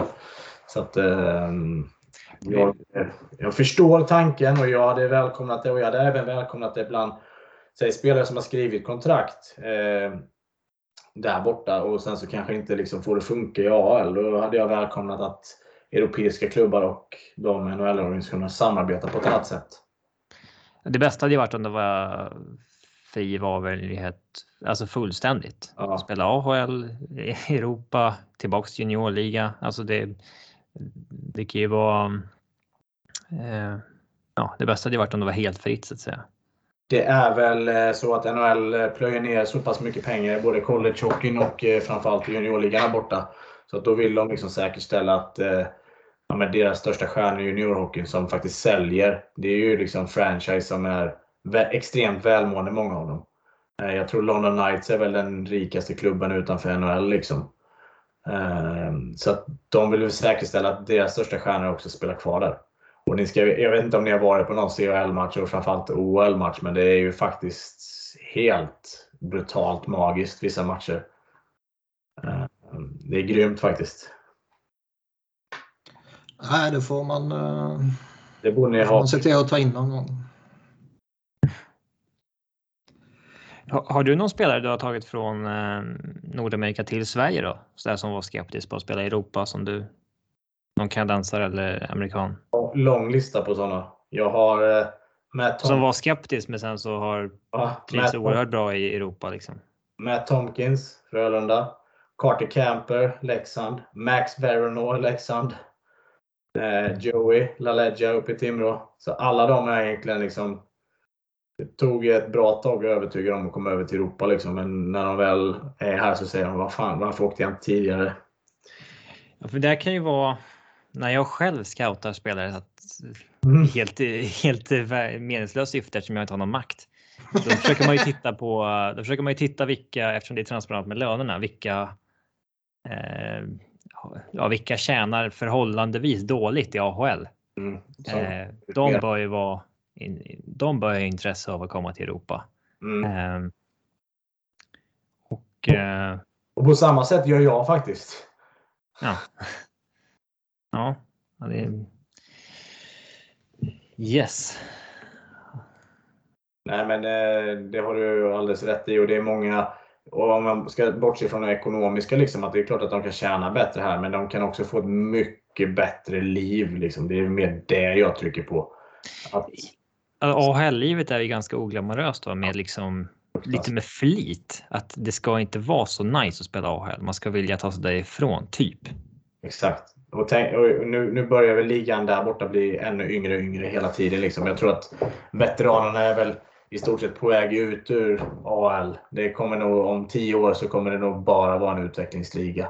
Och då tror jag att vi kommer ha ännu mer importer i SHL och i Schweiz och så vidare. Mm. Mm.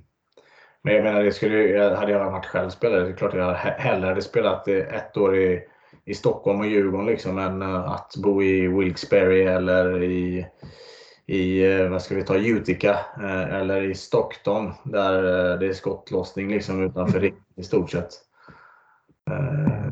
Så att du kan ju ha ett fantastiskt liv här i Stockholm. Eller i Sverige i, i stort. Helst Stockholm. Helst Stockholm så man får bo nära mitt mansion här i mitt community i, i Hälsingby.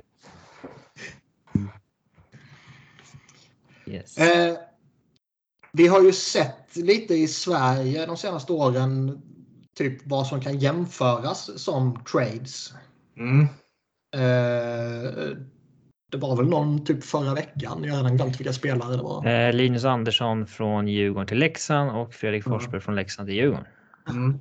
Vad, vad, vad, tror du om det här i Sverige? Kan det vara liksom en, en utveckling som tar fart eller är det bara några sporadiska grejer vi kommer se här och där fortsättningsvis också? Jag tror det är helt omöjligt eftersom vi har helt andra, eller vi har så mycket lägre löner här liksom, och det är så mycket som ska falla på plats. Liksom. Du, vi kan inte ställa de kraven på en spelare som tjänar 40 000 i månaden. Liksom. Eh, och, hans fru kanske inte ens jobbar och så ska de, ha de dagisplats och så har de boende och sen så helt plötsligt, ja men nu, nu ska du upp till Leksand liksom, men du har fortfarande dina kostnader här.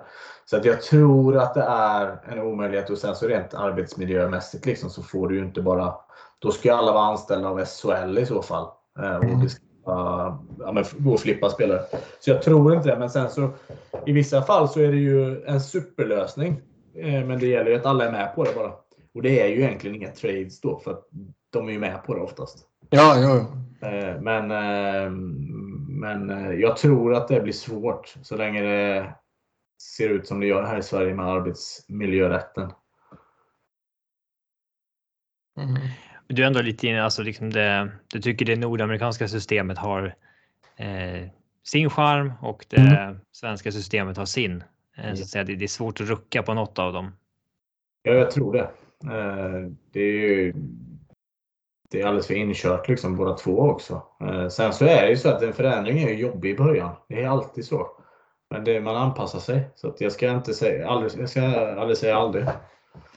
Jag kan ju prata med en del eh, svenska supportrar som inte gillar NHL och så säger de att eh, det hade varit roligare om det fanns upp och nedflyttning.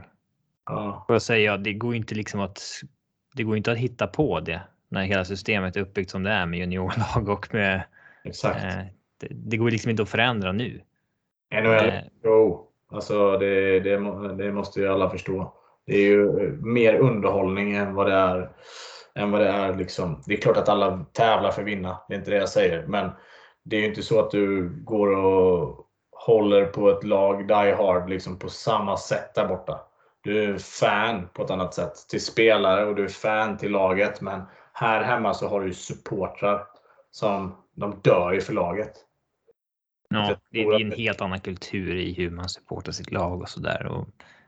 Um, vi har ju försökt kommersialisera i Sverige liksom, och det är ju ett enormt motstånd. Alltså man, man saknar ju då liksom Johanneshovs isstadion liksom, och den skärmen den har. Eh, samma sak liksom som eh, man saknar. Jag, jag, vill ju aldrig ta bort upp och nedflyttning i Sverige. Aldrig. Ja, det skulle vara min nästa fråga. Jag, jag är extre, extremt anti det också. När, när det, liksom, det här har ju varit på tal så länge och jag har liksom aldrig förstått eh, vad fan ska liksom hockeyallsvenska lagen spela för då? Nej, men sen så tycker jag ju inte det finns någon mots... Alltså, jag är ju för liksom att eh, för lån och sånt eh, tycker jag i viss mån ska tillåtas liksom mellan Hockeyallsvenskan och SHL för det gynnar allihopa. Men, och, men jag tycker inte det finns någon mots... Vad ska man säga?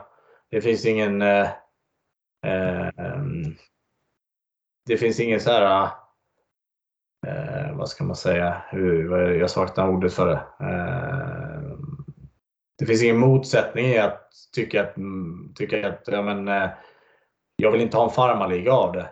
Eh, men jag vill ändå att den ska vara mer en utvecklingsliga liksom, till våra unga stjärnor. Det hade jag hellre liksom, jag hade hellre sett att de hade tagit den approachen.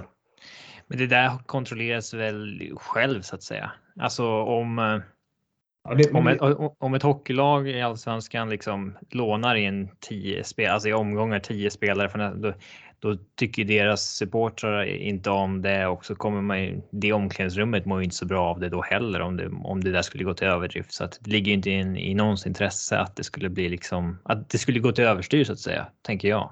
Nej, och det, vi, det, nu är det ju reglerat så du får ha ett visst antal lån. Men jag tycker också att de ska vara tidsbestämda liksom till hela säsongen. Alltså om man ska ha det. Så jag tycker ju jag tycker mycket om det där och jag tycker att våra unga spelare istället för att sitta och gnugga fjärdekedjan i SHL ska de vara ute och spela Allsvenskan.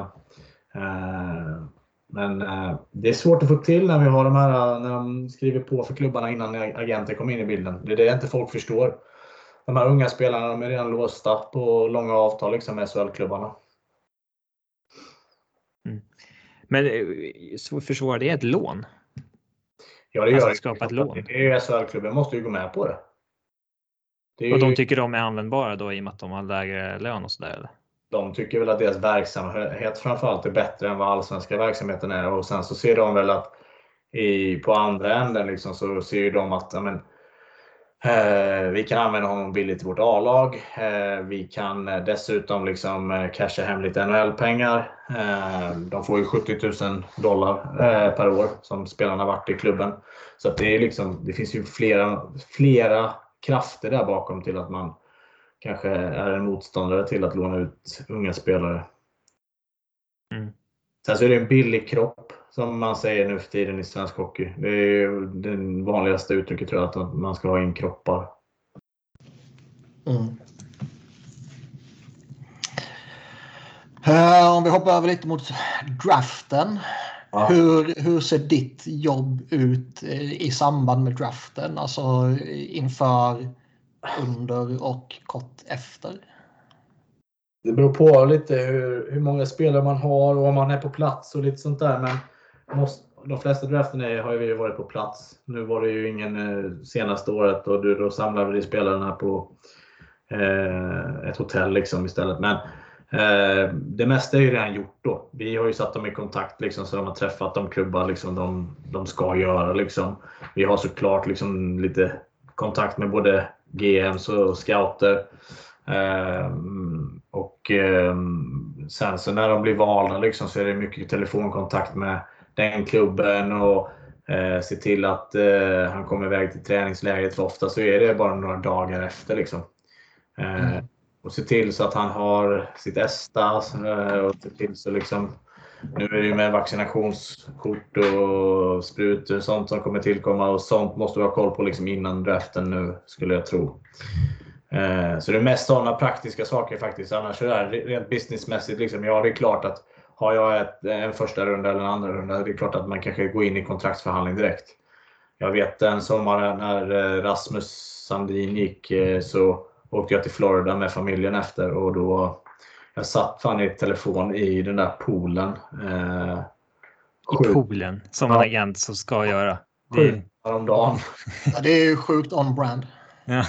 Ja, nej, det var medan familjen var på stranden så satt jag kvar hemma i huset där. Eh, och sen så då hade vi ett par eh, free agents också förhandlat. Så att det blev ju ganska mycket jobb då. Det är aldrig semester på riktigt. Alltså det, du kan aldrig lova familjen att det är semester. Jag satt och förhandlade ett avtal på nyårsafton fram till 23.40. Ja. Mm. Eh, en grej jag kommer att tänka på nu med det här med draften när man plockar över spelare.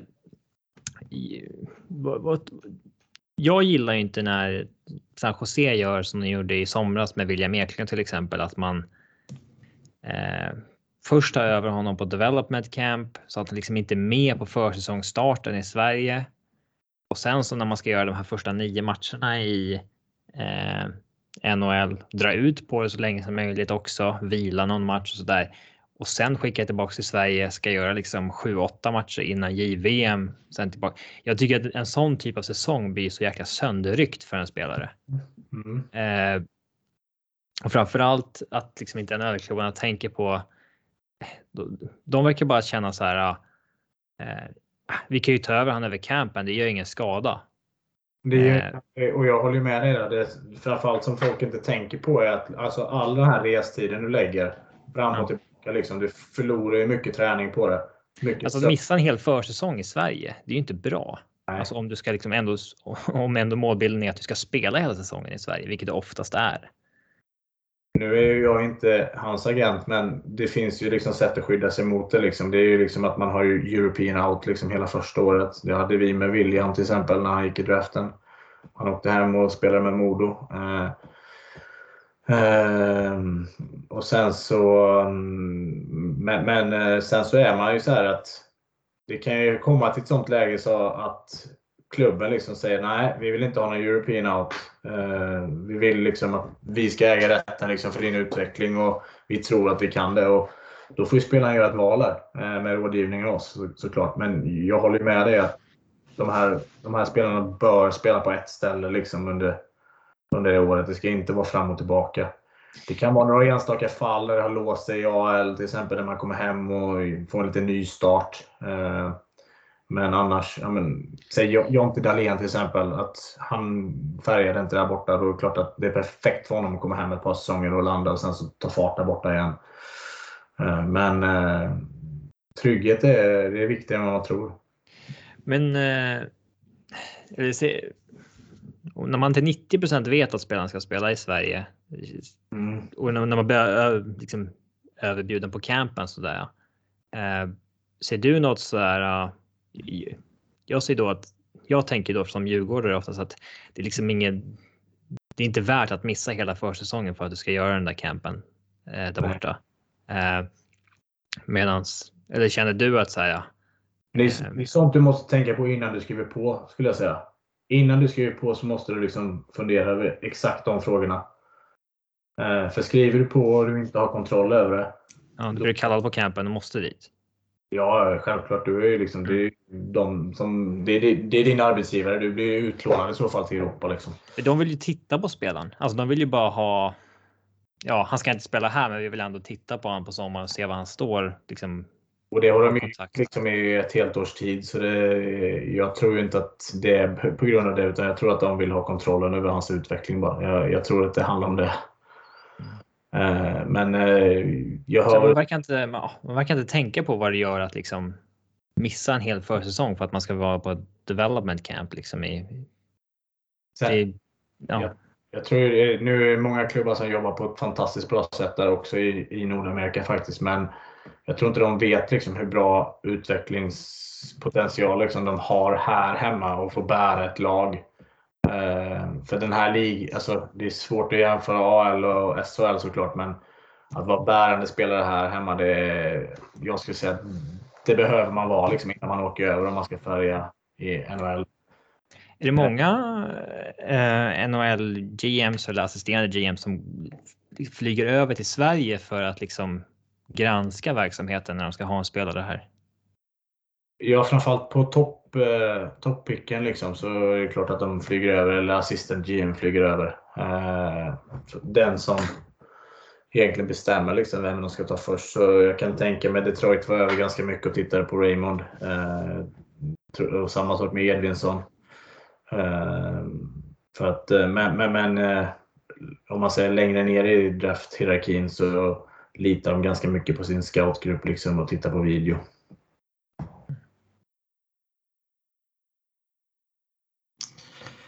Uh, har vi något mer kring det eller ska jag ta en annan grej?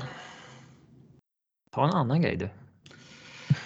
Det känns ju som att man på senare tid ser fler och fler agenter nämnas som potentiella GMs i NHL. Ja. Eh, jag har inte samma minne av att man såg det tidigare i alla fall. Um... Mike, Mike Gillis var väl agent som, blev, eh, som hamnade i Vancouver. Lite sånt där. Så det har väl varit några stycken liksom som har uh. vägen. Men man ser nu Bill Sido är ju gammal agent till exempel och han gör ju ett helvetes jobb i Florida. Alltså. Ja. Vad, jag, vad, tror du om den utvecklingen? Jag är ju förvånad att fler liksom inte har tittat här hemma också liksom bland sportchefer. Eh, på... Det här är väl lite vanligare eller? Att vissa... Jag har ingen agent som någonsin har varit som har blivit sportchef sen. Jag kanske blandar ihop det med fotbolls ja, lite grann. Nej, men däremot så vet jag ju liksom sportchefer som kanske kommit över på våran sida. Men eh, jag är förvånad att det inte fler, för att jag menar eh, vi, det vi sysslar med är precis samma sak som klubbarna. Vi utvecklar spelare och vill att våra spelare ska bli så bra som möjligt. Så att, eh, och vi kan liksom business-sidan av det. Sen så är det klart att vissa saker måste du lära dig, men det, så är det med alla jobb. Mm. Eh, jag tror ju liksom att man bör gå det hållet. Sen så är ju jag för, eh, ska jag säga, en jättekonkurrens på alla arbetsplatser. Så att jag välkomnar till exempel att vi ska bli ännu fler agenter med olika typer av bakgrund. För jag tror att det, det är det enda sättet att driva den här branschen framåt. För att allt det jag ser nu, det såg inte jag för tio år sedan. Och det är många andra agenter som gör men Jag är bra kompis med många agenter och de får ju mig liksom att öppna ögonen för vissa saker. Skulle du vara intresserad av att ta ett jobb som sportchef i Djurgården Hockey? Eller? jag, jag tror inte jag kommer få frågan om det. Eh, just nu så hade jag nog inte tyckt det var speciellt roligt. Jag, jag har ju liksom det bästa jobbet jag kan tänka mig, men sen så det är klart att liksom framöver liksom att, eh, att om det är någon som ringer liksom så lyssnar man. Det är, det är självklart. Om det är ett jobb som GM i Vancouver Canucks då? Nej, men det, det hade jag aldrig klarat. Liksom. Jag är alldeles för dålig på språket och jag är alldeles för dålig på de reglerna. Ja, alltså. Jag hade behövt bo där borta ett tag i så fall. Jag, jag kan förstå, göra mig förstådd och prata bra engelska men eh, jag tror inte det finns så många som är mycket bättre lämpade än mig på det just nu. Typ eh, jag. Ja, exakt. Mm. Eh, så att, eh, men här hemma absolut liksom, så skulle jag nog klara av det och göra det bättre än många andra tror jag. Eh, framförallt så är jag fascinerad över liksom hur lite scouting liksom som sker i Sverige liksom vid nya spelare. Liksom. Det är tyvärr. Det är väl för att Är det många ekevärvningar alltså? alltså? Ja, eller framförallt är det många värvningar som aldrig blir av för att de inte ens bemästrar sig att svara på telefon eller sms när man skickar ut namn. Eh, alla de jag nämnde, liksom Verino, Camper, LaLeggia, Tomkins, alla de har ju varit uppe på många sportchefers bord som inte ens har svarat på, på sms. Eh, relativt billiga spelare. Så jag är förvånad liksom att, eh, att vi har den verksamheten vi har. För det är ändå liksom, det är bolag som omsätter över 100 miljoner i SHL. Eh, då bör det finnas en annan kravställning. Mm. Men de... Känslan är väl att de är rätt, eh, alltså de är rätt underbemannade. Alltså de, eh, alltså själva sportverksamheten i alla fall. Att det är... Jo men andra sidan, jag tror att så här, du måste jobba utanför din arbetstid. Liksom. Det är ju precis ja, som ja. en spelare. Liksom. Då sitter jag ju på Instat och tittar tio matcher och vad tar det? Tar mig en timme, en och en halv timme att titta tio matcher med hans byten. Och sen så har jag en klar bild av honom. Så svårt tror alltså Jag köper att de är underbemannade till viss del. Men ändå inte. Det ligger i deras intresse att ändra på det. Ja, exakt. Det, är inte så dyrt att uh, betala en scout 20 000 i månaden. Det skulle Nej. man ha mycket att tjäna på. Säg att du har eh, 100 000 mindre i löner. Liksom. Då har du råd med två scouter uh, per månad. Så att det är liksom, för mig är det jag tycker vi, vi behöver satsa mer på ledarsidan i svensk hockey överlag. Det är bara så. Det, det, finns en anledning till att Rögle är väldigt duktiga på att utveckla spelare just nu. Eh, samma sak i Växjö. De har väldigt duktiga ledare som utbildar eh, spelarna. Det, Men du ser att ni agentbranschen behöver liksom ingen hjälp med scoutingen så eller? Eh, eller hur menar du? Alltså att varje agent behöver det? Jag menar, för typ tio år sedan så såg jag någon ställde frågan till Patrik Mörks, fotbollsagenten, så här, hur tar man sig in i agentbranschen? Ja. Och då sa han att det, det, bästa är väl typ att man kanske kan börja scouta åt en agent. Eh, ta sig in den vägen. Ja, men så är det. Liksom. Och det välkomnar väl vi också om det är någon som är intresserad av det. Eh, och vi har ju liksom, ja, men dels så scoutar vi mycket själva, men sen så våra spelarutvecklare scoutar ju. Eh, men det, alltså, det är så pass, jag tycker att det är så pass, det ligger i vårt intresse så mycket så att det är liksom vad vi ska göra. Och börjar vi släppa iväg det, liksom, då vet jag inte riktigt. Jag vet inte vad jag ska göra i så fall. Eh, för det är ju det är mitt, det är mitt bread and butter liksom, att scouta bra spelare. Mm. Jo. Ehm, så är det. Hur får man fiender som agent? Man är, man är lite för rolig på Twitter. Då kan man få lite fiender. alltså? Skämt åsido så är det väl liksom, ja, men, eh, det är liksom jag tror inte klubbarna uppskattar det precis likadant som jag inte uppskattar om jag, om jag far med osanning. Liksom. Eh, eh, säg att jag har en spelare liksom som är klar för något annat lag och jag säger att han är inte alls klar. Liksom. Sanningen kommer ju fram. Mm. Så att, eh, det är väl så. Liksom, jag tror inte du blir fiende, men jag tror inte du gör en enda affär med den sportchefen igen. Eh, och våran, eh, vårat eh, bread and butter är ju också att skapa relationer med de här sportcheferna så de vill göra affärer med oss. Det är liksom det är därför man är kanske lite tajta med vissa sportchefer, för att man har kommit dem in på livet på ett annat sätt. Mm. Uh, har vi något mer Robin? Uh, ja, vi har ju bränt igenom det mesta tror jag. Uh, nej, ja, vi, vi uh, nej, jag vet inte. Nej, vi har väl tagit det mesta. Ja, det känns väl som det va? Ja. Bra. Bra genomkör. Ja, verkligen. Jävligt intressant snack. Uh, uh, väldigt skoj att du, du var med Micke. Ja, självklart. Jag bryta inspelningen där. Okej, okay, vi tackar eh, Micke där då och eh, nu börjar podden på riktigt. Så nu ska jag och Robin eh, utvärdera Micke och trasha Nylander-traden. Ja. Absolut. Nej, men det var ju roligt. Mycket skoj. Eh, vi eh,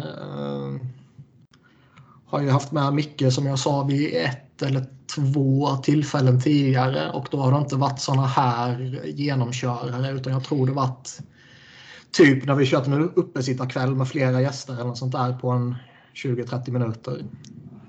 Micke var väl inte lika etablerad som eh, ja, Nej. superagent då heller va? Jag tror när vi körde den uppesittarkvällen så var det jag och Sebbe som körde va? Och du var med en liten bit. Och det måste ha varit typ fem år sedan eller någonting. Ja, något sånt.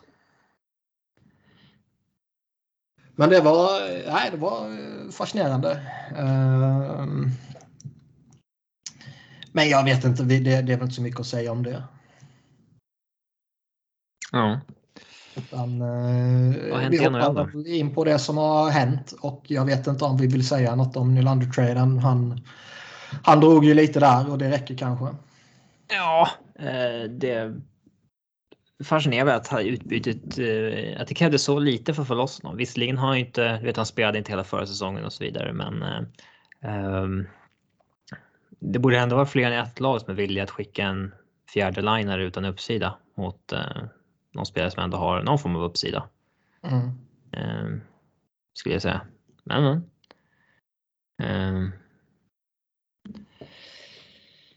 vi, eh, vi lämnar det bakom oss och hoppar in på uh, lite av det som har hänt och det är inte jättemycket sen senast.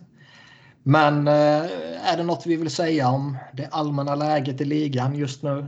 Vi ser ju fortfarande matcher flyttas till höger och vänster. Uh, Nej, alltså det är ju. Det är svårt att se hur de ska få ihop det här. Alltså.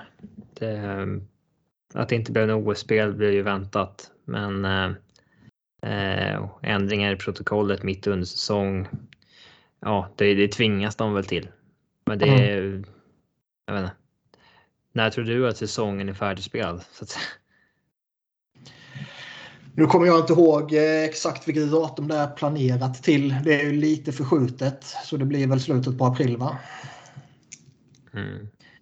Ehm, grundserien alltså. Men eh, det är ju en del matcher som är uppskjutna och det känns ju väldigt osannolikt att det inte kommer fortsättas ställa in matcher eh, regelbundet under rätt lång tid framöver. Och en hel del kommer väl de kunna hinna ta igen under det tilltänkta OS-uppehållet, tänker man väl. Men eh, grundserien kommer nog förskjutas. Däremot tror jag att de kommer göra allt i sin makt för att spela samtliga 82 matcher och eh, inte korta ner säsongen så att säga. Eh, medvetet eller omedvetet om man nu säger så. Det känns som att de vill plöja igenom det här så att de får alla sina intäkter. Och det ser man till och med nu när de flyttar i matcher i Kanada när, när det inte kan vara publik och grejer. Att, eh, eh de behöver pengarna som trillar in från publikintäkter. Ja, ja så är det ju. Men det blir ju en... Eh, det blir ju, alltså NHL har ju en tendens till att alltid ha haltande tabeller givetvis. Men... Eh, nu blir det extremt. Nu blir det, blir det, ju, det är inte jätteextremt nu. Det, det, är ju några undantagsfall där det finns några ytterligheter som, som är stora. Men det är ju inte... 36 och 28 är spannet nu i antal ja. matcher. Ja. Um, men det är väl inte inom samma division tror jag inte. Nej, kanske någon, jag vet inte, men nej, inte så viktigt. Men det är klart, det, sånt kan ju variera och framförallt är det ju, jag menar ju, ju fler matcher man får avklarade under ordinarie schema, desto bättre är det ju. För att peta in ännu fler matcher under slutskedet på säsongen och kanske få ännu fler spel eller färre spellediga dagar är ju jobbigt om man är i en position där man jagar en slutspelsplats eller någonting. Så jag, jag tror det, det är nog rätt tacksamt för dem som faktiskt klarar av att spela sina matcher nu. Mm. Annars eh, OS, vill jag nämna något om det? Vi har inte spelat in sedan ja, beskedet kom. Ja, eh, alltså det blir helt ointressant när det inte är några spelare med, tyvärr. Det går inte. Ja, nej, herregud. Det, det har vi ju. Det har vi nämnt förut tror jag att det liksom. Det går inte att gå tillbaka till skärmen i den här amatörturneringen som det var förut. Förr fanns det väl en charm i att det var så, även fast att vi är för unga för att komma ihåg det. Um, man kan inte ha liksom gjort, göra om OS till best of the best. Liksom fem turneringar i rad och sen tror att man ska gå tillbaka till att det ska vara något liksom, glorifierad Karjala Cup. Um, nej, men det, det, det, går ju inte. Nej, nej. Men du snackar om att Eric Stahl är på Kanadas uh, shortlist. Ja, semi-retired spelare som spelar liksom. Fan, det, ja, och han skulle vara stora affischnamnet då liksom. ja. Owen Power ska ju vara med verkar det som. Han, uh, han är ett affischnamn på riktigt ju. Ja. Ja, visst, men ja. Det lockar fortfarande inte så mycket. Det, det var ju snack förra gången att de uh, ville få med Cale McCarv. Här för mm. mig. Men att han tackade nej va? Ja, det stämmer nog va? Ja, jag för mig det. Nu när du säger att han tackade nej klingar det bekant. Ja, jag, jag, jag för mig att det var så. Jag Jo, men det kan nog stämma. Han hade nog gjort lite, lite succé så här med, med fast i hand. Ja. Hur det har gått för honom. Men jag menar sätta in Owen Power här, det skulle ju bli intressant att, att, se ändå. Uh, han var ju extremt framträdande i JVM till exempel. Ja. Eller de två matcherna de han spelade eller vad fan det var. Vad tycker vi om den typ eh, Brad Marchand gick ju ut och var tämligen oförstående till det här. Andra spelare har kritiserat beslutet också. Jag har ju tidigare sagt att att jag tycker det är bara själviskt av spelarna. Jag tycker lojaliteten ska och bör ligga hos arbetsgivaren även om det finns en underliggande konflikt mellan spelarna och arbetsgivarna. Ja, det är lite klurigt. Man förstår att de vill spela OS. Eh, det är inget konstigt med det. Eh, Nej.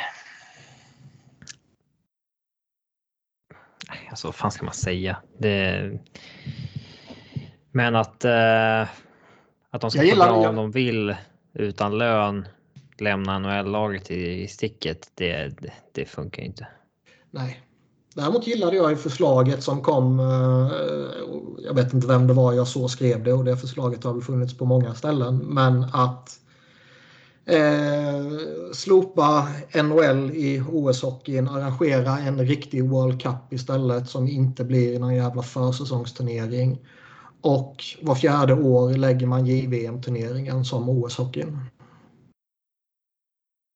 Ja, kan, ja, why not? För JVM och OS ligger ju bara en, eh, en dryg månad ifrån varandra ändå. Ja. Och jag tror eh, att får man en riktig World Cup på plats med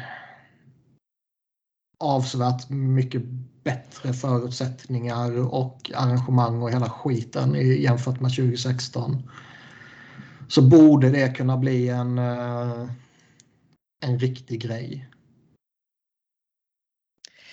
Ja, alltså överlag så behöver man hitta någonting som man sätter nu och håller. Det kan inte vara så här.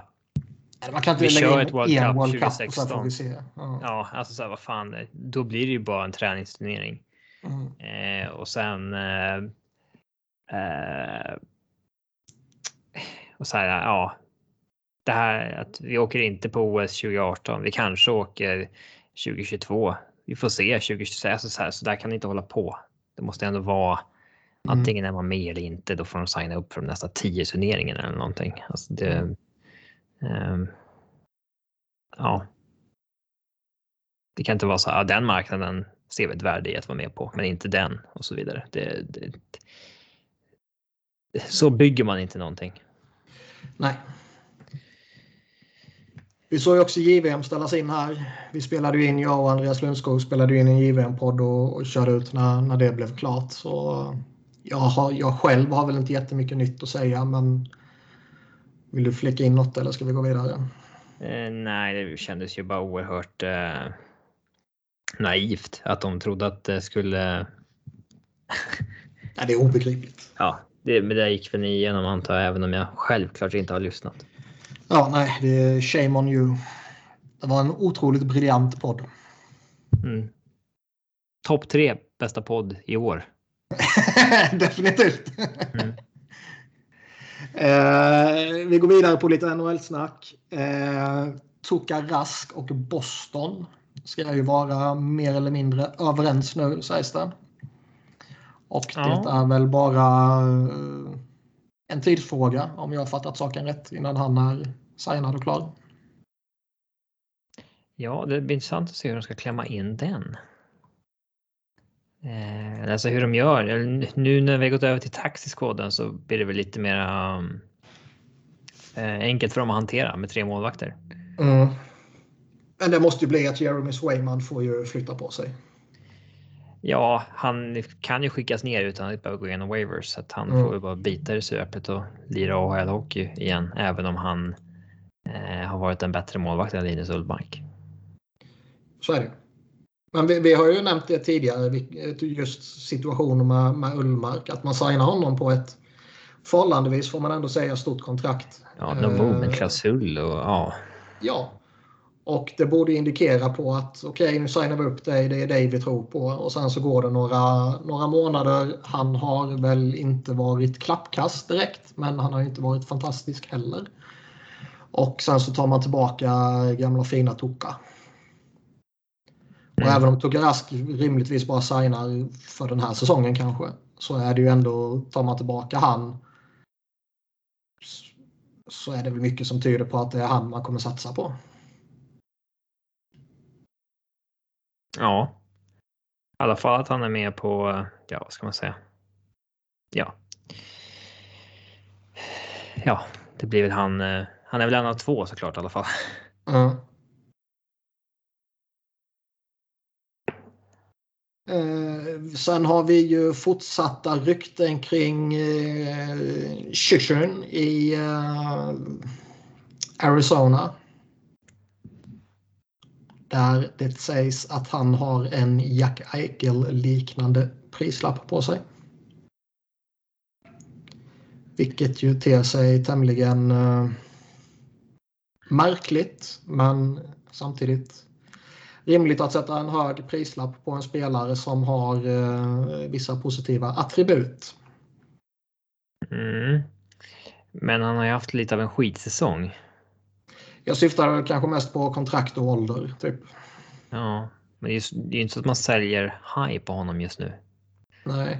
Det, det, fast det är ingen kul situation att spela där i, men det finns väl en del old school GM som höjer på ögonbrynen över Eh, minus 29 till exempel. Oh ja. och sådär. Och jag menar, jag läste någonstans, det kan ha varit Elliot Friedman som, som nämnde att eh, de fick kritik för att de eh, satte en hög prislapp på Darcy Kemper och sen hände ingenting och så hände ingenting och sen så plötsligt så fick man bra pris för honom för att det var något lag som eh, hade lite panik. Ja, men liksom. Det är en jävla gamble. Säg att. Eh, alltså, säg att Seattle hade känt att vi kör på Driger och Vanecek. Mm. Avs signar Grobauer, han har ingen annanstans att gå. Har de ingenstans att sälja Kymper, då hade folk. Den liksom, det var en gamble som bara landade i deras knä i princip. Eh, Så är det ju. Men uh, har man lyckats en gång kanske man tänker att nu lyckas vi två gånger. Vi vet ju att uh, många GMs är galna. Ja, framförallt blev det ju en grej med Matt Duchene där att när han när Avs höll ut så länge med honom och fick det där megabudet så Um, det refereras ofta till det. Som att så kan man göra. Alltså det, har man en bra spelare så ja, men, sälj inte först du får. Det, det har ofta hört Friedman referera till att där satte Joe Sakic någon form av lite ny ja, standard på något sätt ändå. Mm.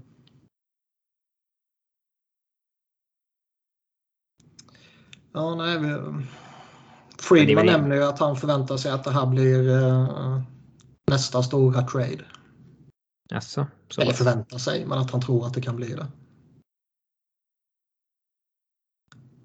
Och han är, jag menar, är han på marknaden och det är något desperat lag så som sagt åldern och kontraktet talar ju för att man går efter honom. Ja. Men eh, vi har ingen info om klubbar är intresserade och sånt där va? Nej, inte vad jag kan komma ihåg. Tydligen så eh, ska Edmonton inte vara eh, ett av lagen. Så där har vi en övergång till Oilers. Oilers. Mm, där det spekuleras lite fram och tillbaka om att Dave Tippett kanske ligger illa till. Och att, eh, sluts, att missa slutspel är inte en option i eh, Edmonton. Option, ja. Det förstår man att man inte vill. Men, eh, eh, alltså, jag, jag, skrev någon gång på Twitter i första tio matcherna när de hade nio vinster att eh, det här laget är så jävla flawed. Jag svarade på en tweet till Travis Yost och då dök det ju in Oilers fans som var lyriska över starten och sa ja, oh, I didn't realize 9-1 was flawed. Så, Nej, det var inte det jag sa, jävla pajas. Liksom. eh, men det är ju inte ett dugg förvånande att eh, alltså, det är ju inte ett bra lag. Nej, det är en duo som är fantastisk och sen så är det ytterligare tre spelare eller någonting som är bra. Och sen så är det skräp. Alltså, det, det är klart att det, det, har ju gett dem något att uppgradera från Zach Cassian till Zach Hyman i, i topp ja. 6. Det är ju liksom, det är väl det bra de gjorde, även fast det där kontraktet på sikt kanske inte alls är bra. Men, Nej, men eh, Zach Hyman är väl bra. Nugent Hopkins är väl i grunden bra och eh, Darnell Nurse är en bra spelare som snart kommer bli väldigt dyr. Men de har ingen edge någonstans. Alltså de har liksom inte en bättre supportcast än någon annan topplag har. Eh, de har inget. Eh, alltså eh, det finns ingenting på backsidan där de sticker ut och ing, absolut inte på målvaktssidan. Eh, det är ju Conor McDavid och Leon Draisaitl som är allt här. Och det, eh, det funkar ju så länge de två gör två poäng per match, men det är tufft och liksom för dem att spela i en miljö där man liksom aldrig kan ha en night off. Uh, Nej, vi, vi, såg ju tippet uh, slängde ju Koskinen under bussen.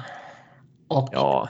Koskinen svarade genom att säga att uh, vad sa han? Han sa det är inte skoj att bli slängd under bussen. Jag måste vara bättre, men samtidigt så har vi gjort sju mål i mina sex senaste förluster. I can't score goals. Ja, alla har ju en poäng. Mm. Eh, där kan jag tycka. Eh, alltså. Eh, vad ska man säga?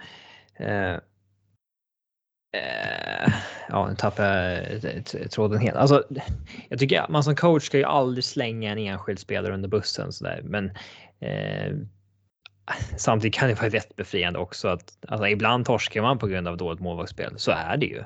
Jo, jo, och i synnerhet om man har de två.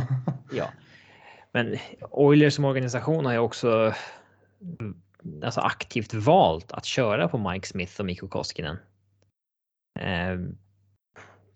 Det var ju ett, visst, de hade gärna sett att Koskinens kontrakt gick ut förra sommaren kanske, men de valde ändå att köra vidare på här. De gjorde ingen förändring. Mm. Att de inte håller, det är inget, det är inget konstigt alls. Jag, problemet är ju inte Dave Tippett överhuvudtaget. Det är ju en, det är en bra coach med bra track record.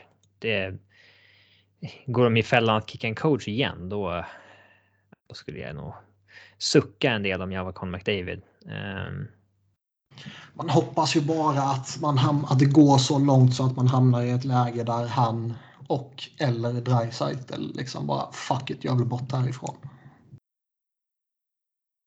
Ja, det vore kul, men det känns ju som en utopi. Ja. Samtidigt, vi har sagt det tidigare, nu börjar de komma upp på den här tidsperioden där, eh, där det för, om det var två, tre år sedan, eh, jag tror det var Friedman, så det är liksom ändå hyfsat legit känns det som. Där han sa att eh, Conor McDavid kommer ge det här två, tre år. Eh, för att de ska bli relevanta liksom. Innan han typ tröttnar. Ja, det är sådär. Ja. Det kanske ligger någonting i det eller så ligger det inte alls någonting i det. Men man kan ju hoppas. Det är svårt att säga hur McDavid kommer känna om tre år över någonting. Alltså det. det men det är inte, alltså det är. Det är inte ett dugg förvånat att, att Oilers är där de är. Titta på laget. Liksom. Det. Det, alltså det är inte. De är inte i någon piss-situation. De är enligt projections här så är de en 50-50 på att gå till slutspel och det är väl ungefär i linje med vad de har för lag. Mm. Man kan säga att ett lag med Dreisaitl och McDavid alltid ska gå till slutspel. Ja, eh, men när resten av bygget är så dåligt. Man måste ha något annat. Alltså det, det, det, jämför det med typ Pittsburgh. Med, med liksom Crosby, Malkin, de ska alltid gå till slutspel, de ska alltid vara relevanta. Men de har ju så otroligt mycket bättre supportcast. Och I alla fall haft genom åren. Har haft, ja det är det jag menar på under, under en, över en period. Liksom. De har haft i många fall ett bra målvaktsspel. De har haft, eh, i alla fall de senaste åren, en av de absolut bästa coacherna. Mm. Eh, men här, ja, jag vet inte. Ja. Man har ju inget förtroende för att Ken Holland ska fixa det här i alla fall. Det kommer, ju, något, det kommer ju något rykte om att de tittar på Babcock. Det har väl förnekats, men det kan ju vara sant även om det förnekas. Titta på Babcock. Ja. Okej då, övervägt honom som Tippets ersättare. ja. Nej, de gör ett misstag om att kicka tippet, säger jag. Ja, jag tror det med. Samtidigt så kan man väl tycka också att han inte är den den mest ultimata coachen för att maximera Conor McDavid och Leon Draisaitl. Men det är ju inte... Ja, det har vi sagt förut och sa, sa väl när han anställdes också att eh, det är han absolut inte. Mm. Men det är ju inte så att han håller tillbaka dem direkt skulle jag inte säga. 53-52 poäng på 33 matcher. Ja, han sa väl det där och då att man anpassar sig till det man har. Att man inte har haft någon McDavid förut. Nej, det, det är ju sant. Mm. Eh, gamla lyssnarfrågor vi har är rätt stora, de som ligger sparade också. Så jag vet inte om vi ska nöja oss där kanske. Eller har vi något mer vi vill säga? Vill du säga något om Colorado? Eh, ja, snyggt mål av Kel McCarr igår natt. Alltså, fint mål, absolut. Men, Men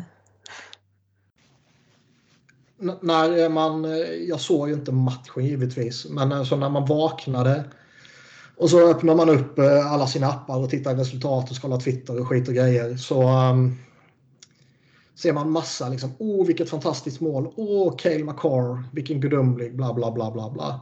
Och sen tittar man på målet och det är typ liksom, ja, en snabb riktningsförändring och sen så en liten fint upp i nattaket. Jag trodde man, hade, man fick intrycket när, innan man såg det att det var liksom någon soloåkning genom fem spelare från...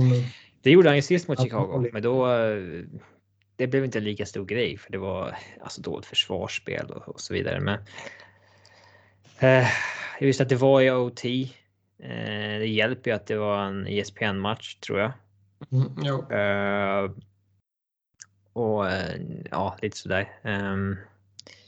Uh, sen kom det liksom, det kommer lite från ingenstans. Um, det, kände, ja, det kan man ju säga. Det kändes ju när han plockar upp pucken. Eller tre sekunder innan så är han på väg ur zonen pucken. Ja, och sen så uh, han plockar upp den bakom målet typ och är på väg ut ur zonen innan han uh, lurar bort Kirby Dash rätt rejält. Men uh, det är mer att Kirby Dash typ cruisar lite och försöker stänga passningsvägen och typ förväntar sig att ja, ja, han kommer ju cirkla upp till blå linjen typ. Mm. Uh, ja. Annars är jag fortfarande kvar i min Flyers depression. Ja. Det blir inget slutspel va? Nej, jag tror inte det. Men vad fan, de är ändå i skiten liksom. Tittar man på wildcard-platserna så är de ju i den gruppen där. Sen så har de ju eh, fyra poäng upp till Boston på sista wildcard-platsen och Boston har fyra matcher till godo. Men eh, fan en sån här jävla covid-säsong så eh, helt plötsligt kan ju även ett lag som Boston börja slira till och plötsligt så kan Philly äta upp uh, ut, uh, utrymmet. Men uh, du vet, det känns liksom... Sean Couturier är ju skadad liksom. Han har problem. Kevin Hayes är ju... Ja, man ser ju på honom att han har haft dubbla magmuskeloperationer liksom. Han kommer ju inte vara sig själv igen förrän nästa säsong. Eh, Ryan Ellis sa ju Mike Joe typ igår eller häromdagen att eh, han inte gör någon progress överhuvudtaget. Vilket ju inte är hoppingivande direkt. Och man har en jävla massa spelare på covid-protokollet nu så det är liksom fan. Man torskade tio raka matcher och sen efter det så gick man ju på en sju matcher lång point streak. Och sen så har man ju torskat tre matcher efter det liksom. Men... Eh... Alltså det, det blir ofta så när man byter coach. Alltså Chicago gjorde ju samma sak. Jo, jag vet. Eh... Men, men liksom de, de sju matcherna där kändes ändå som att okej, okay, det är en sju, sju matcher lång point streak. Det är liksom imponerande, men det var typ den minst imponerande sju matcher långa point streaken i NHLs historia. De är, de är inte bra alltså. För fan, det är så jävla tragiskt. Och nu har, nu har de varit på den här eh, västkustturnén mot Seattle, San Jose, LA och Anaheim. Ju. Och då är det sådana tider så då, då pallar inte jag titta på matcherna. Och jag har inte ens sett dem i efterhand. Jag har sett några highlights. Jag har inte sett alla highlights för jag är så otroligt jävla trött på det här skitlaget nu. Skönt att det är så kort kvar på säsongen då. Ja, det är helt sjukt vad många matcher det är kvar. Ja. Och de kommer väl kravla sig kvar vid slutspelsplatsen så pass länge så att man kommer ha matematisk möjlighet. Liksom. Men det blir väl lite intressant att följa framåt trade deadline. Eventuellt vad som händer med typ Claude Giroux och lite sånt här. Och där är man ju sjukt tudelad. En stor del av mig vill ju att han ska avsluta karriären som en flyer. En del av mig vill ju bara att han ska förtjäna något bättre än den här skiten. Ja, alltså. Kommer du ihåg när Detroit höll på att missa slutspelet typ 09-10 lite random? Nej. Eh, De hade en säsong där när de var ja, sämre än vanligt. Vi klarade slutspel med nöd och näppe. Eh, bara lite random. Eh, då var det en del av deras fans som skrek under året att trada Datsuk, trada Zetterberg. Och liksom, de fick ju tio år mer ur dem. Liksom det, Mm. I princip. Det, det är inte så jävla värt att få det där första rundsvalet, en okej prospect. Och, alltså, Nej, det, alltså, nej, nej. All, allting handlar ju om vad Euro själv vill. Vill han vara kvar och vill förlänga, då ska man förlänga med honom. Han är fortfarande utomordentligt bra. Säger han däremot att eh, nej, jag eh, har gjort mitt i Flyers nu. Ni är ju en jävla skitorganisation och jag ser ingen väg till förbättring. Då bör man ju trada honom nu. Och få någonting och så kan han eh, jaga kuppen i så fall. Liksom. mm. Men eh, jag pallar inte prata om det jävla skitlaget nu. Mm. Undrar om det här är säsongen som slutligen knäcker mig. Ja, det blir inget mer Flyers-podd och så vidare. Jo, det blir det ju. Men eh, och det är inte så att man kommer sluta följa dem eller sluta titta på matcherna. Men eh, man kanske inte gör det lika helhjärtat. Mm. Eller så fortsätter man efter att eh, man bara har kommit ner till botten och studsat upp lite igen. Men vi får se. Har vi något mer? Annars trycker jag på stopp. Nej, stoppa du. Vi, eh, vi tackar Micke och eh, vi tackar oss själva och eh, vi eh, hörs väl förhoppningsvis nästa vecka.